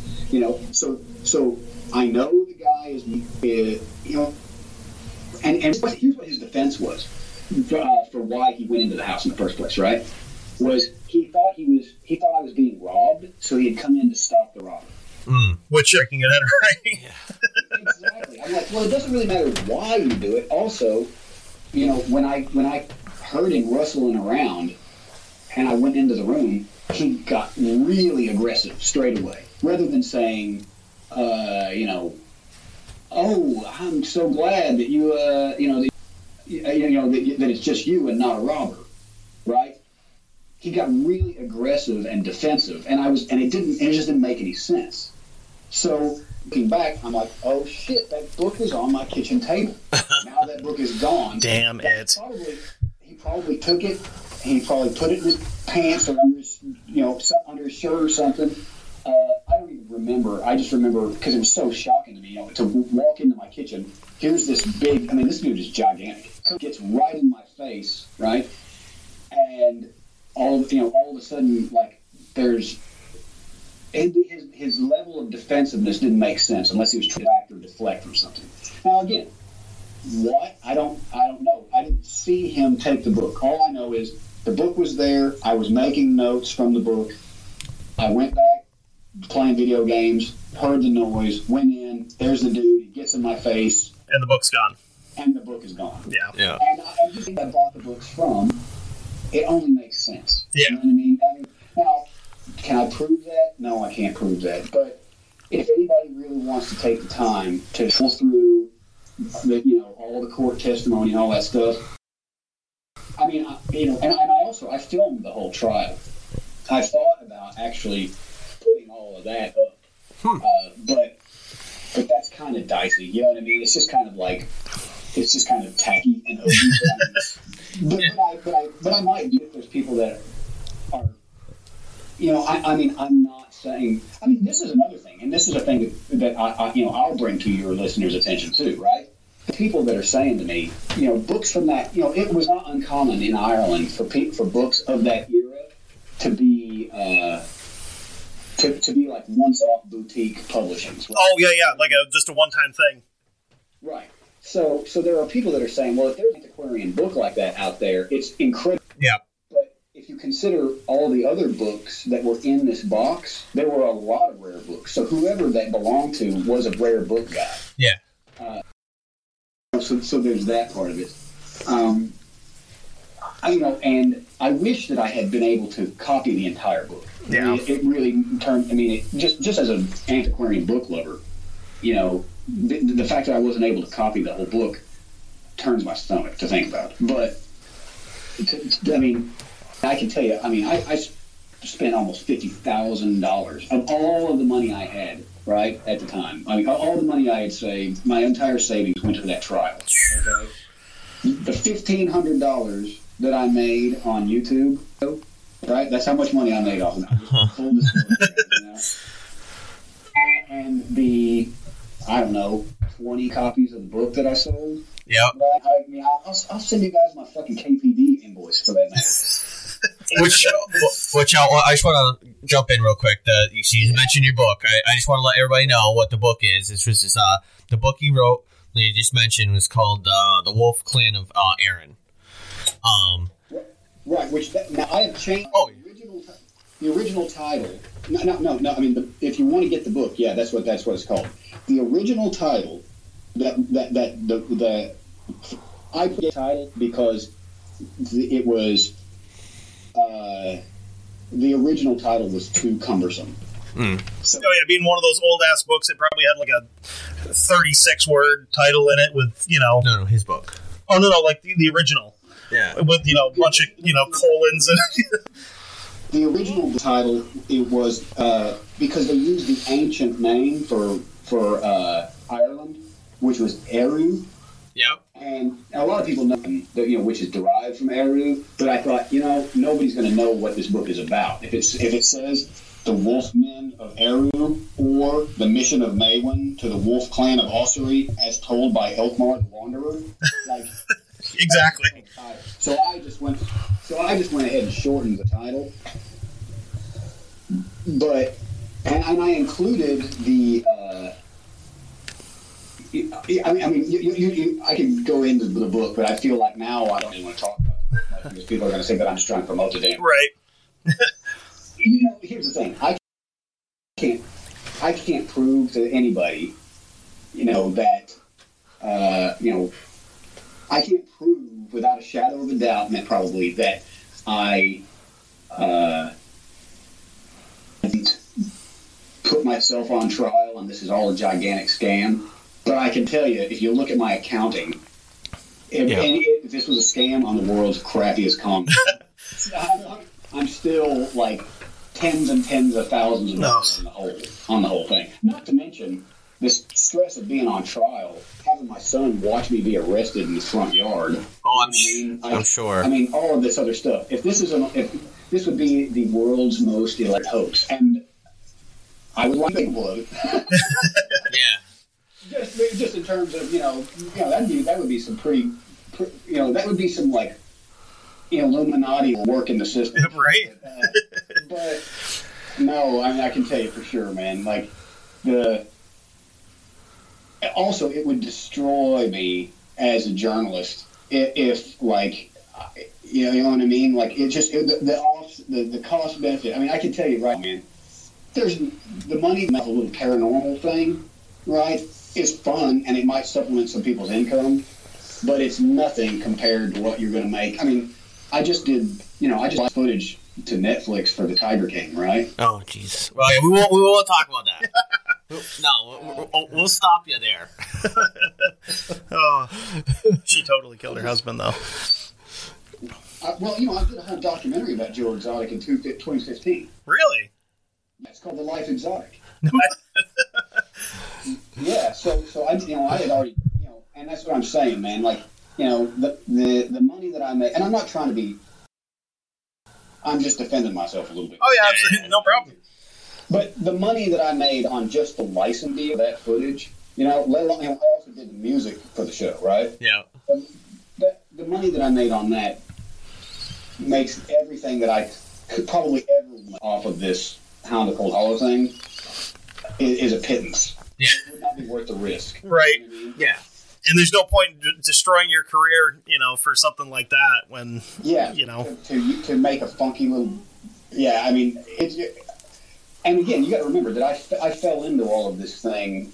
The whole thing was a joke myself. That's what I mean. If you read the original Playboy article, uh, Yeah. Towards the end, you kind of. I was like, I, I, got a chuckle at it. I was just I was just kind of saying like, you know, this whole thing is just a little bit goofy. You know, I mean, yeah, it's it's true. People do disappear. It's true. People say that there's a werewolf, you know, or an you know some kind of interdimensional creature that appear periodically appears and wanders off with folks. You know, uh, those, that's one of the things I've really tried to do. People say this movie doesn't prove there's a werewolf, and I'm like, no, no, no, guys. I'm not trying to prove there's a werewolf. I'm trying to prove that there's a werewolf legend. Yeah, you're you're documenting the folklore of the area. Right. It's not like you're out in the woods, you know, with flashlights and shit trying to actually find it. I mean, Exactly. And honestly, if I thought for sure that there was a werewolf up there, you better believe I would drop everything that I am doing and I would take all of my savings and all of my assets and I would spend the rest of my time until I tracked that down and got it on film because that would be the most incredible piece of footage that anybody ever had anywhere, ever. Yeah. You know what I mean? Oh, yeah. So I would definitely pursue that. But to say that this is just a I mean, also, I, I, so I don't know. I, I, so when when when people come at when, we, when you have heard this, you heard it on Facebook, I guess. What are you saying? yeah, This is just a promotional thing. yeah. Are they are they saying that unlike most werewolf, uh, you know, um, well, unlike most werewolf movies or, or, or werewolf documentaries or documentaries, this, this one has a profit motive. Yeah, right. Yeah. I I'm don't. not, I'm not denying that I would, you know, I'm not giving it away for free. You know what I mean? I'm, you know, I mean, I well, I kind of am actually. Yeah. I kind of put it on YouTube. You know, I mean, I didn't go to Amazon or. I mean, I, I have a lot of friends that are in this business, and I could. I mean, I was on the uh, the Travel Channel actually for this, Oh wow. and uh, and I s- and I basically was like, yeah, but I don't want to become like a monster hunter guy. It's not really my career. Yeah. Yeah, This was just a this was just a once off thing that because of my interest in history and folklore, I delved a little more deeply into with the book and all that stuff. Now, It- oh, go Oh, so I know we only got a few more minutes left with you because you you to, you're gonna jet off, but um, I just kind of want like some questions, you know, just kind of put them together so we can just if because I know we have some people that'll be like, well, what about this? What about that? Yeah. What's his thoughts on this? And if, if, if we've got a few minutes, I one more I wanted to throw at you too. So, um, Yeah. now you, you said you were, you know, in, in the area for a, a while. Um, did you? This is like a two part question. did you actually um, go to like the areas where some of these people, like the lady, uh, she said that she heard howling, and did you actually go possibly to the area and take a look and, and to kind of like look into it? And did you also t- look? Did you also look into the possibility of what the howling was? Because I mean, I, I kind of just me myself, I was like, okay, well, hey, I have to look into this myself, and the closest thing I came to was uh, wolves. Yeah. You know, I was in the documentary last night, and as soon as that recording went off, my dogs, one of them jumped out of the chair, one of them jumped off the couch, and they both went and just sat and stared at the TV, like heads all over the place, trying to figure out what the hell's going on. So I'm like, that sounds like a dog to me. Yeah, I mean, so I, I can tell you how I came by that footage. Uh, that, that footage really, so a- after I had written the Playboy article, that was when people started coming to me with more, right? Uh, and so a friend of mine who owned a restaurant up there said, "Oh man, that reminds me. There, a friend of mine has this crazy footage of this. Uh, you know, that she took in her house uh, of you know of this of, of this crazy animal sound. You know, that you know." You know that would probably be really interesting if you had included that. So I asked for it, and he and he got it to me, and then I was like, "This is, but really bizarre," you know. So then I said, "You know, the woman who made it," and so that's she's so, she's in the documentary, uh, and then so so so so there's that, uh, and then I decided that I would try to find some people that would that are experts in animal sounds. Mm. That's actually been harder than I thought it would. Um, the other thing that I mean, you know, if I if I had an unlimited budget for this thing, I would also want to have somebody do a kind of almost like forensic study of the file Mhm. because there are ways, there are telltale things in audio files that you can find out if there have been things added or tampered with or whatever. Right? Yeah. I'll, I'll admit I haven't done that because I that, that's a pretty that's beyond my skill set personally. Same here. Yeah, it would, it would be pretty expensive to do. I mean, I would love, you know, I mean, one thing, you know, if I wanted to make a big deal on, on, on this property, you know, on the video property or something, and so you really want to take this apart, you know, I would love if Monster Hunter or, or, or some other show that had those kind of resources would take it apart, you know. Yeah. I mean, I have, I haven't done that, I, so I can't, I can't say for sure. All I can say is this was the video that was given to me. Yep. This is what it sounded like. I played it for a company like a game warden, uh, and that's what he said. He said it sounds kind of like a hound dog. Uh, uh, I I did play it for another friend of mine in Oklahoma. A, I mean, he's just he's a farmer basically. I mean, kind of a glorified farmer, but he has you know one of the things that he pointed out was that it, that the resonance of it sounds like it would have to be incredibly large for it to have that kind of timbre. That I was thinking is it was either real big or it was real they recorded it from. Well, so, and you know, it, I think it was fairly close. Uh, I mean, that's what she told me. That that, that the sound was. I did go to try to find, you know, but the, the thing is, this, the, this that video was given to me years after it was made because she just made the video thinking this is weird, and then I put out the Playboy thing, and, and so she, she didn't make like to, to to give to me. She made this on her own, and then she told her friends and played it for her friends, and then one of her friends said, "Oh yeah, she's got this recording." So going and inspecting the place, you know, years after the fact, there was nothing that, you know, I, I, I would love to be able to go and like cull the whole area Hmm. and bag all. I mean, this is what, we, what somebody should do. And then when they find a sighting like this, go it was take take everything that you can possibly take and and do some sort of genetic a- analysis of it. Right. Yeah. Anytime you find these straight hair, of course, that's a massive undertaking. Oh yeah. I wasn't equipped to do that, so I had to kind of take people at face value. So what I decided to do was just to say, here, you know, here is the same weird thing that I saw, and you know as much about it as I do. If somebody comes back to me with a with, with a with a with a pretty legit hypothesis of what it was doctored or whatever else, I'm totally open to entertaining that. Uh, you know, I just don't have the means personally to prove or disprove anything from the recording. Yeah. So like, uh, well, when you and during the the film, um, you, we talked about this earlier. Um, Yeah. was the whole uh with a woman um having the the beasts or beasts run beside her vehicle. Um, Right. Kevin had actually uh, c- uh, brought up to me. I didn't really, you know, couldn't didn't recollect this, didn't recall it. Was about the the Beast of Bray Road. Have you ever heard Out of in that? uh, Wisconsin. Oh, yeah. About how Yeah. Uh, and you know, actually, I did get a hold of Linda Godfrey. Yes, Yeah, I, I actually the werewolf queen. and, and try. Yes, you know, she has. Uh, I, I to, to I, oh yeah, just to compare notes. So I got the Beast of Bray Road, and then I got the other book that she did called. Uh, can't remember what it was an American werewolf. Yeah, Yeah. American Werewolf. Yep.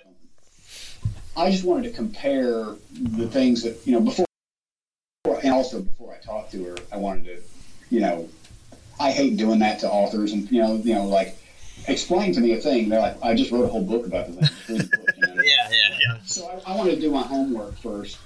Uh, you know, I think that one of the things that she's got that's really compelling that I don't have was the uh, that that the local sheriffs there had a file on the werewolf. It's how they had a, like a big thick manila folder that he's like, well, we just put stuff in this, and I put it in the filing cabinet. Had like Yeah. 60, 80 like files in it, and he's like, yeah, whatever, and just plopped in a in a filing cabinet somewhere. So I can tell you that law enforcement in Franklin County, as, as far as I have been able to find out, doesn't have one like that, and they aren't interested in like, no, No, it's this not not in Vermont. That's not kind of. It just seems like it's not one of those things that uh, we as Vermonters, you know, will put out there. Want to, you know, anything paranormal or, or cryptid stuff like that. We just kind of like, eh, whatever. We're not like. Well, across the border over in Whitehall, New York, where you know they have Sasquatch, Bigfoot that well, they it's it's protected over yeah, there. this officer that wrote a book about his encounter with it. Yeah, you do not shoot one. Oh, wow. You don't do any of that stuff, and it's you know here, you know, uh, what was it? Uh, Bigfoot actually came to Vermont, and they were you know had did town hall trying to get people, and yeah, people talked about it, but there wasn't a ton. You know, I mean, it- it's just kind of There are other weird little things, though. There are other weird cultural clues, I think. yeah, For example, Michael Hurley is a pretty famous foot, and during the '60s, he went up to northern Vermont and just to kind of clear his head and, and make some music.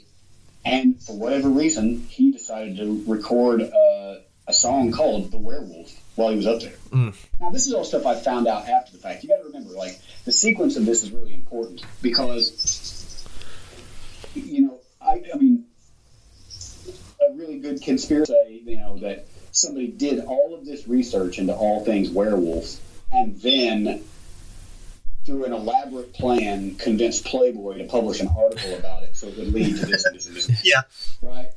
You know, but there's no way that I could go back into the 1960s and convince no, my like this. You know, so unless you have a time machine. Yeah, which I mean, I'm you know, if you do, then we're having the wrong conversation. I think because I mean, we need to we need to figure that out. or Like, we should have, or we should have had this conversation before, and we should be, you know, revising it. Or I can go forward and see what I screwed up in editing.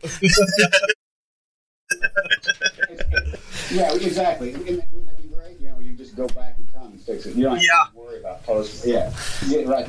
I don't know, man. I, I mean, there's, there's there's so many weird little cultural cues that to me make it where I'm not saying that there is a werewolf necessarily. I'm what I'm just saying is that why again and again and again for almost 300 years. Yeah, I mean, it, it almost makes you wonder if there's there's got to be something to it if it's been going on for that long.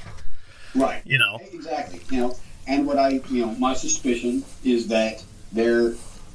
I mean, we can get into real weird conspiracy stuff here, you know, but I mean, weird shit happens in rural places. oh yeah, move, For sure. move, people, move to rural places because they want to do weird shit and they don't want anybody to stop them. Exactly. Or, you know. So, I mean, and, and I am absolutely not saying that this is the case, but I'm just saying, hypothetically, one person could say, maybe, okay, well, let, let me just pause there and say, we know for a fact that there are people that do ritual sacrifice, eating human flesh, this kind of stuff. There are secret societies that have done that historically. Mm-hmm. Yes. Absolutely. British royal family. Uh, I'm no fan, so I'm, you know, I'm not a fan of that. But, but I mean, King, what's his name there? Real things, right? So, who's to say that some people didn't come here in the colonial period in order to do some kind of black magic stuff, and then the locals get wind of that and they call them werewolves? But there's nothing to say. Maybe I mean you've got. Uh, and, I, and this isn't a definitive number, but there's over 20 something people that have disappeared up there over the last five decades. And that kind of leads me into my last question. Um, have you, like, with all the disappearances and stuff, um, being like up in the up in Vermont as much as you have been, have you ever heard anything about the Bennington Triangle? I've heard of it, yeah. Okay. A- a- It actually was Joe Citro that, that told me about it, that it's a thing. I, I haven't really uh, delved into it, but I do know that it's a phenomenon. Yeah. Yeah, because there, there's been people that have been that have gone missing there since, uh, you know, the late 1800s. Um, and some of some other really weird stuff has happened there. Like, um, there's supposedly a carnivorous rock that eats people. Like, you can fall into it, and it'll, you know, whatever. Um, right. and one of the one of the big ones was back in the this is like 1870s 1880s there was um, a stagecoach that was trying and uh, one of the axles broke so the driver got out to check on it and as he's doing that some giant hairy monster came and actually tipped the wagon over you know like almost on top of him um, Wow. and a lot of these sightings of creatures like that as being like Bigfoot like or Dogman like, which kind of makes you wonder, you know, is it the whole state where stuff like this is going on, or did it something travel south? You know, Well, you know, that's that's another really interesting thing. You know, in 1951, in the May edition of National Geographic, there was a report about a werewolf in at, uh, in Groton Pond. oh yeah, Groton's a, Groton's a weird area too. I um, I used to work for a pest control company, and I did a lot of stuff on part of the state. Um, you get into like Groton, Danville, um, Elmore, where there's you know maybe a hundred people in. There's a lot of real weird stuff that happens up that way. I think it's all. It's almost like um, Vermont being so it's it, it's filled mostly with uh, woods. That's what you know. That's what we know. I mean, you know, Vermont. It's it's ninety percent wood, ninety five percent woods. Yeah. So I mean, to have something like this, you know, like Squatch, And I mean- Dogman, or, or whatever, Uh, is uh, not. I wouldn't say out of the pond. For us to not to see it, see them, is you know, it's it's one of those ones where Together implausibly. yeah, because people live in certain areas. We don't. A lot of people Yep. don't live out deep in the woods. And if you you look at the size, like geographical size of the, state, and you realize there's just over a half a million people in it, you go, there's definitely not enough people to be everywhere. Right. Yeah. I mean, and and and even even even if let's just even table the idea, right? And let's just say that there are that there is because a, a lot in my studies of certain esoteric societies, right? Uh, like, you know, occult traditions. Mm. These things are uh, they they are passed down through families. Mhm. So, I mean, hell, there was in the '80s. There was even an episode that you can find on YouTube about a woman who talks about how their family literally bred babies to eat ritual sacrifices. Now, this is Oprah we're talking about, right? oh yeah, But I, but but, but but but even if that woman was not telling the truth in her interview on the Oprah Winfrey show, there, I mean this this goes back all the way back. I mean that was this kind of same thing that they were accused like Templar of. There, there are all these occult societies that even their own primary source documents talk about that these these why they do these things. So what is far more plausible? and I'm just saying plausible. I'm not accusing anybody of anything, okay? But I'm just saying if there are disappearances and there is foul play involved, what like made more sense to me is that this is happening at a time when this when a occultism is very very popular all over Western Europe, especially in New England. Uh, you know, this is like the, this is leading up to the, you know the you know I mean this is you have Helena Blavatsky and all the occultists that are wildly popular in the 1880s, but they're building on traditions that come from like, before even the early even early 1700s. Yeah. So so what my what my what a theory could be or hypothesis is you have family that have moved here to do black magic and they continue to do that and they and these disappearances that's why you know because they don't even, they don't even find bones of these people Yeah. Yeah, it's like they just vanished. Right and so that makes me really think that something will play either i mean I, you know there are a lot of things you know they, they, you know like you said before you know this place is 95% woods there's there's, a chance that you know they could have been dragged into the woods and eaten and by animals and you know their parts are everywhere or whatever Yeah. but but but but I mean, but here's where it starts also getting strange. While I was living there in Franklin County, I mean, there were at least, if I remember correctly, at least two instances of women walking down the street in Richford. Mm-hmm. I'm going to say, were walking down the street. Somebody drove by in a van and tried to literally kidnap them off the street. Yeah, that on the Canadian border too. I mean, that could even be you know that that gets into like human trafficking, like you were talking about before. I mean, that's and it's not hard to cross the border up there either. You can you can find places to sneak through without you know speaking to a border patrol agent. Well, and it's not even terribly hard, even if you do talk to the border. That's true. agents, to be honest. I mean, so I mean, I, I don't want to make light of any of these real tragedies, you know, and by saying, "Oh yeah, it's the werewolf that got them," you know what I mean? Because they're, these are real people who it's a terrible thing.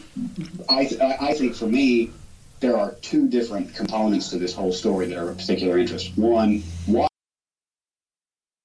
are people disappearing and nobody's really aggressively finding out why? That's one question thing.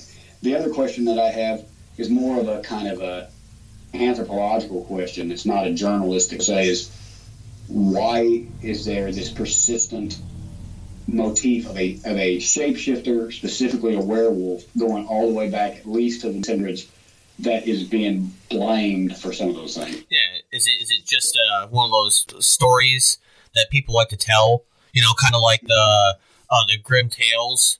You know, to to Cautionary tales, cautionary tales.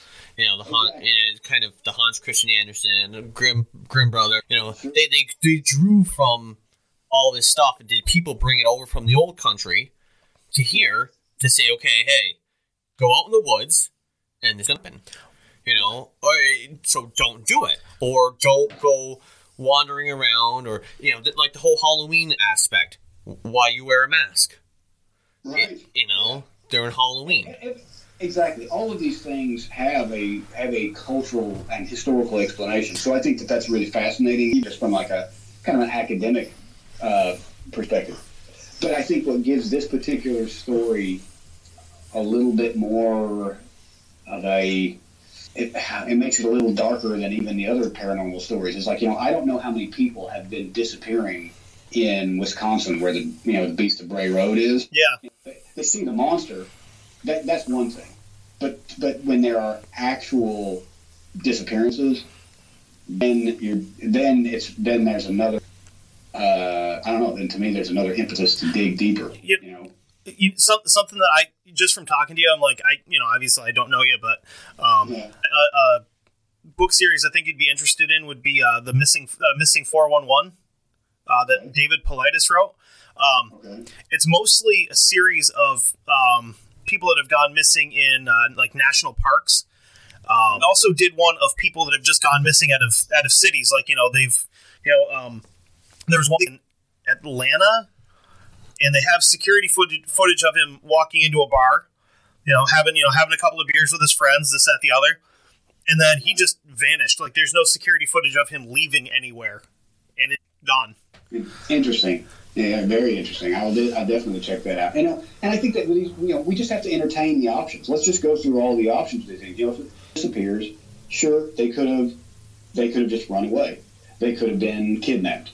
They could have wandered into the woods and got mauled by an animal and never found. Yep. Uh, you know there are a lot of different things that can happen to people. You know, but if I was in if I was a policymaker, if I was in law enforcement, and you know, in my lifetime, more than a dozen people had disappeared, I would pretty much drop everything I was doing to get to the bottom of why. Right, and start trying to find.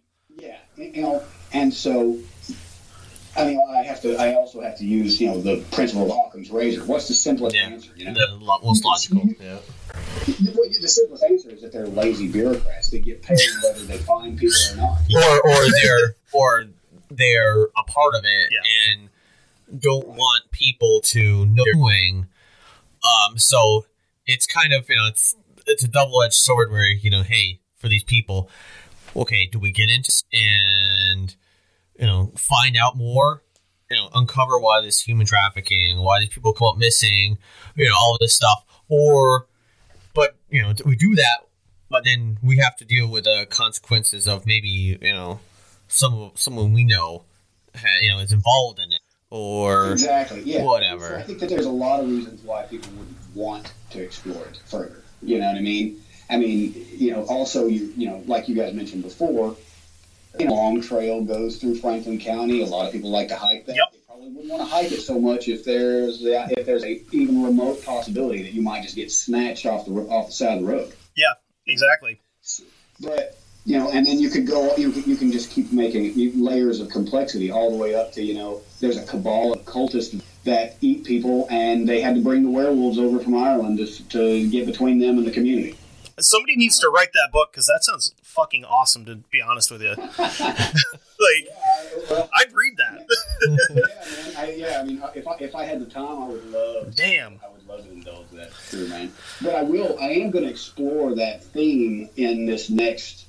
Uh, I, I, I decided because of I just keep getting more and more interest in this. You know, I mean, just the truth, man. Like I just when I made that little short film that you guys are talking about, Mhm. I, I just had all of that footage from being up there and you know in, you know, when I would do interviews for, the, like I said, when I would do interviews with Playboy and all that, I would just film the interviews because it's almost as easy as setting up my audio recorder. I just show, throw up a DSLR camera and and then I've got the footage to go with the interview. So it would, I never really set out to even make that video. It was I had moved from Franklin County and I was just sifting through files and things. I was like, you know what? I it was right before it was like around Thanksgiving or I don't remember, but it was it was some downtime, and I just thought I'd wonder if just for fun I could stitch the, all this work together, so that you know, and tell the story of making that, you know, of, of writing the article and the people I met and all that. So there was really no preconceived plan of making the documentary. But now that I've had so much interest in, in their questions, I, I feel like I am kind of I think I'm kind of duty bound to a- answer some of those questions. And now that I've got somebody that's that, that says to me, I, I I know I have firsthand information about it. I got to explore that, Yeah. Definitely. and I'm going to explore that whole concept of that. No, the werewolf is our is the ally of these innocent people and is not the monster. I think that that's a really compelling version, And which might also be the reason why people didn't want to talk about it. For example, you know, Yeah, because I mean, if it, if it's like a protective thing, they don't want somebody going out there and getting rid of it, you know, and having whatever the bad stuff is coming, you know, run unhindered, basically. Hey, I mean, honestly, man, if I was a Native American, you better believe I would make up all the monster myths in the world. Oh, hell yeah. These colonizers away. You know what I'm saying? Oh yeah, yeah, Yeah. definitely. I mean, Did you guys have some other? I think that you had said that you had one other thing, or maybe I maybe you. Already, Oh, yeah, I, I just wanted to ask you about the Bennington Triangle part of it. Um, oh, okay.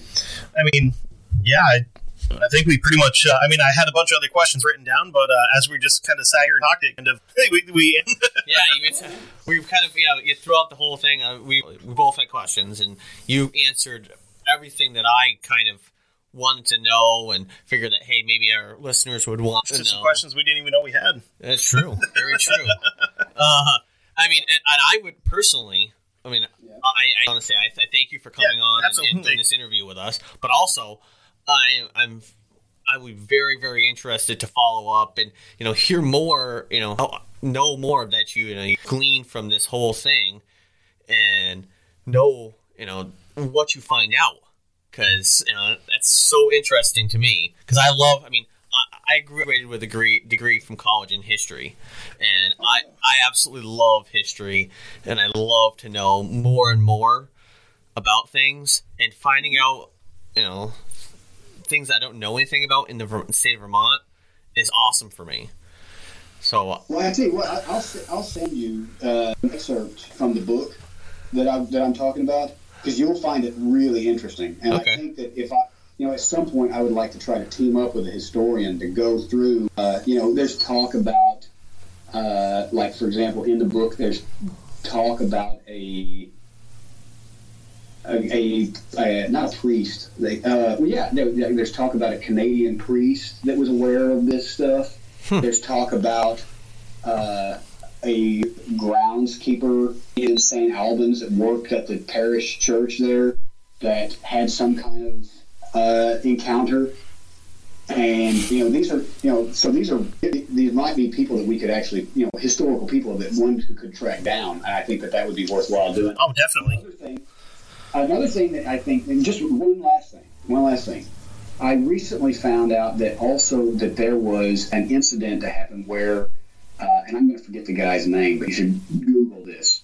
A wolf that was killed up there in 1866 that matches the description of like what some of these people have talked about running like more. it sounds Almost a dire wolf kind. I think I've, I've heard of something. I I'm gonna almost say I've heard of that. Of what you're referring to. It was, like, it was, I think it was a state senator who was also a hunter, hunting enthusiast. There is actually, I found a, uh, um, uh, there's a, a monument to where it happened. Yep. I've seen it. in the woods. Know. I've seen the, I've seen monument. I've been Okay. by it a thousand times. Can't remember the, the Damn. Yeah, so so, so there, there's a lot of stuff that people could dig into, and you know, like I said, if if I had if I was independently wealthy, I would just stay on this job until I answered all the questions curiosity brings up. Yes. I, I, I have to pay my family, and I got to do other things. But uh, but I'm throwing this out there to your listeners too, man. If anybody wants to pull on these threads, you know, by and please, you know, I I'm just as much interested in debunking these things as anybody else because I want to know what, what the real story is.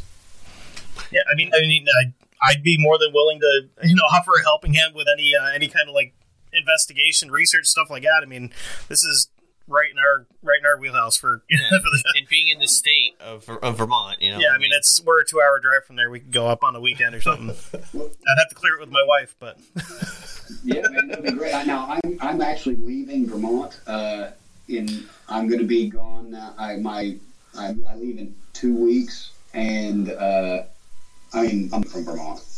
Uh, so I'm actually moving to finish a, a, a, a long documentary project. It's probably going to take a couple of years in Scandinavia. damn, lucky. Yeah. so I'll, I'll, I'll be bouncing around between Norway, Sweden, Denmark, Iceland, you know, Shetlands. Uh, but my my base is going to be in uh, probably in Norway. So I won't be here to do that work with you guys, but I would definitely be happy to hand all of my clues and questions. Oh yeah, yeah. I mean, we'll. Uh, I, I I would love to look into some of this stuff a bit more. Yeah. You know? Definitely. Yeah, fun. we would have you back on at some point. You know, whenever uh, you know when you have your other project done, or if you have anything, you know, anything cool happen while you're over there, just you know, shoot us an email. I'd love to get back on.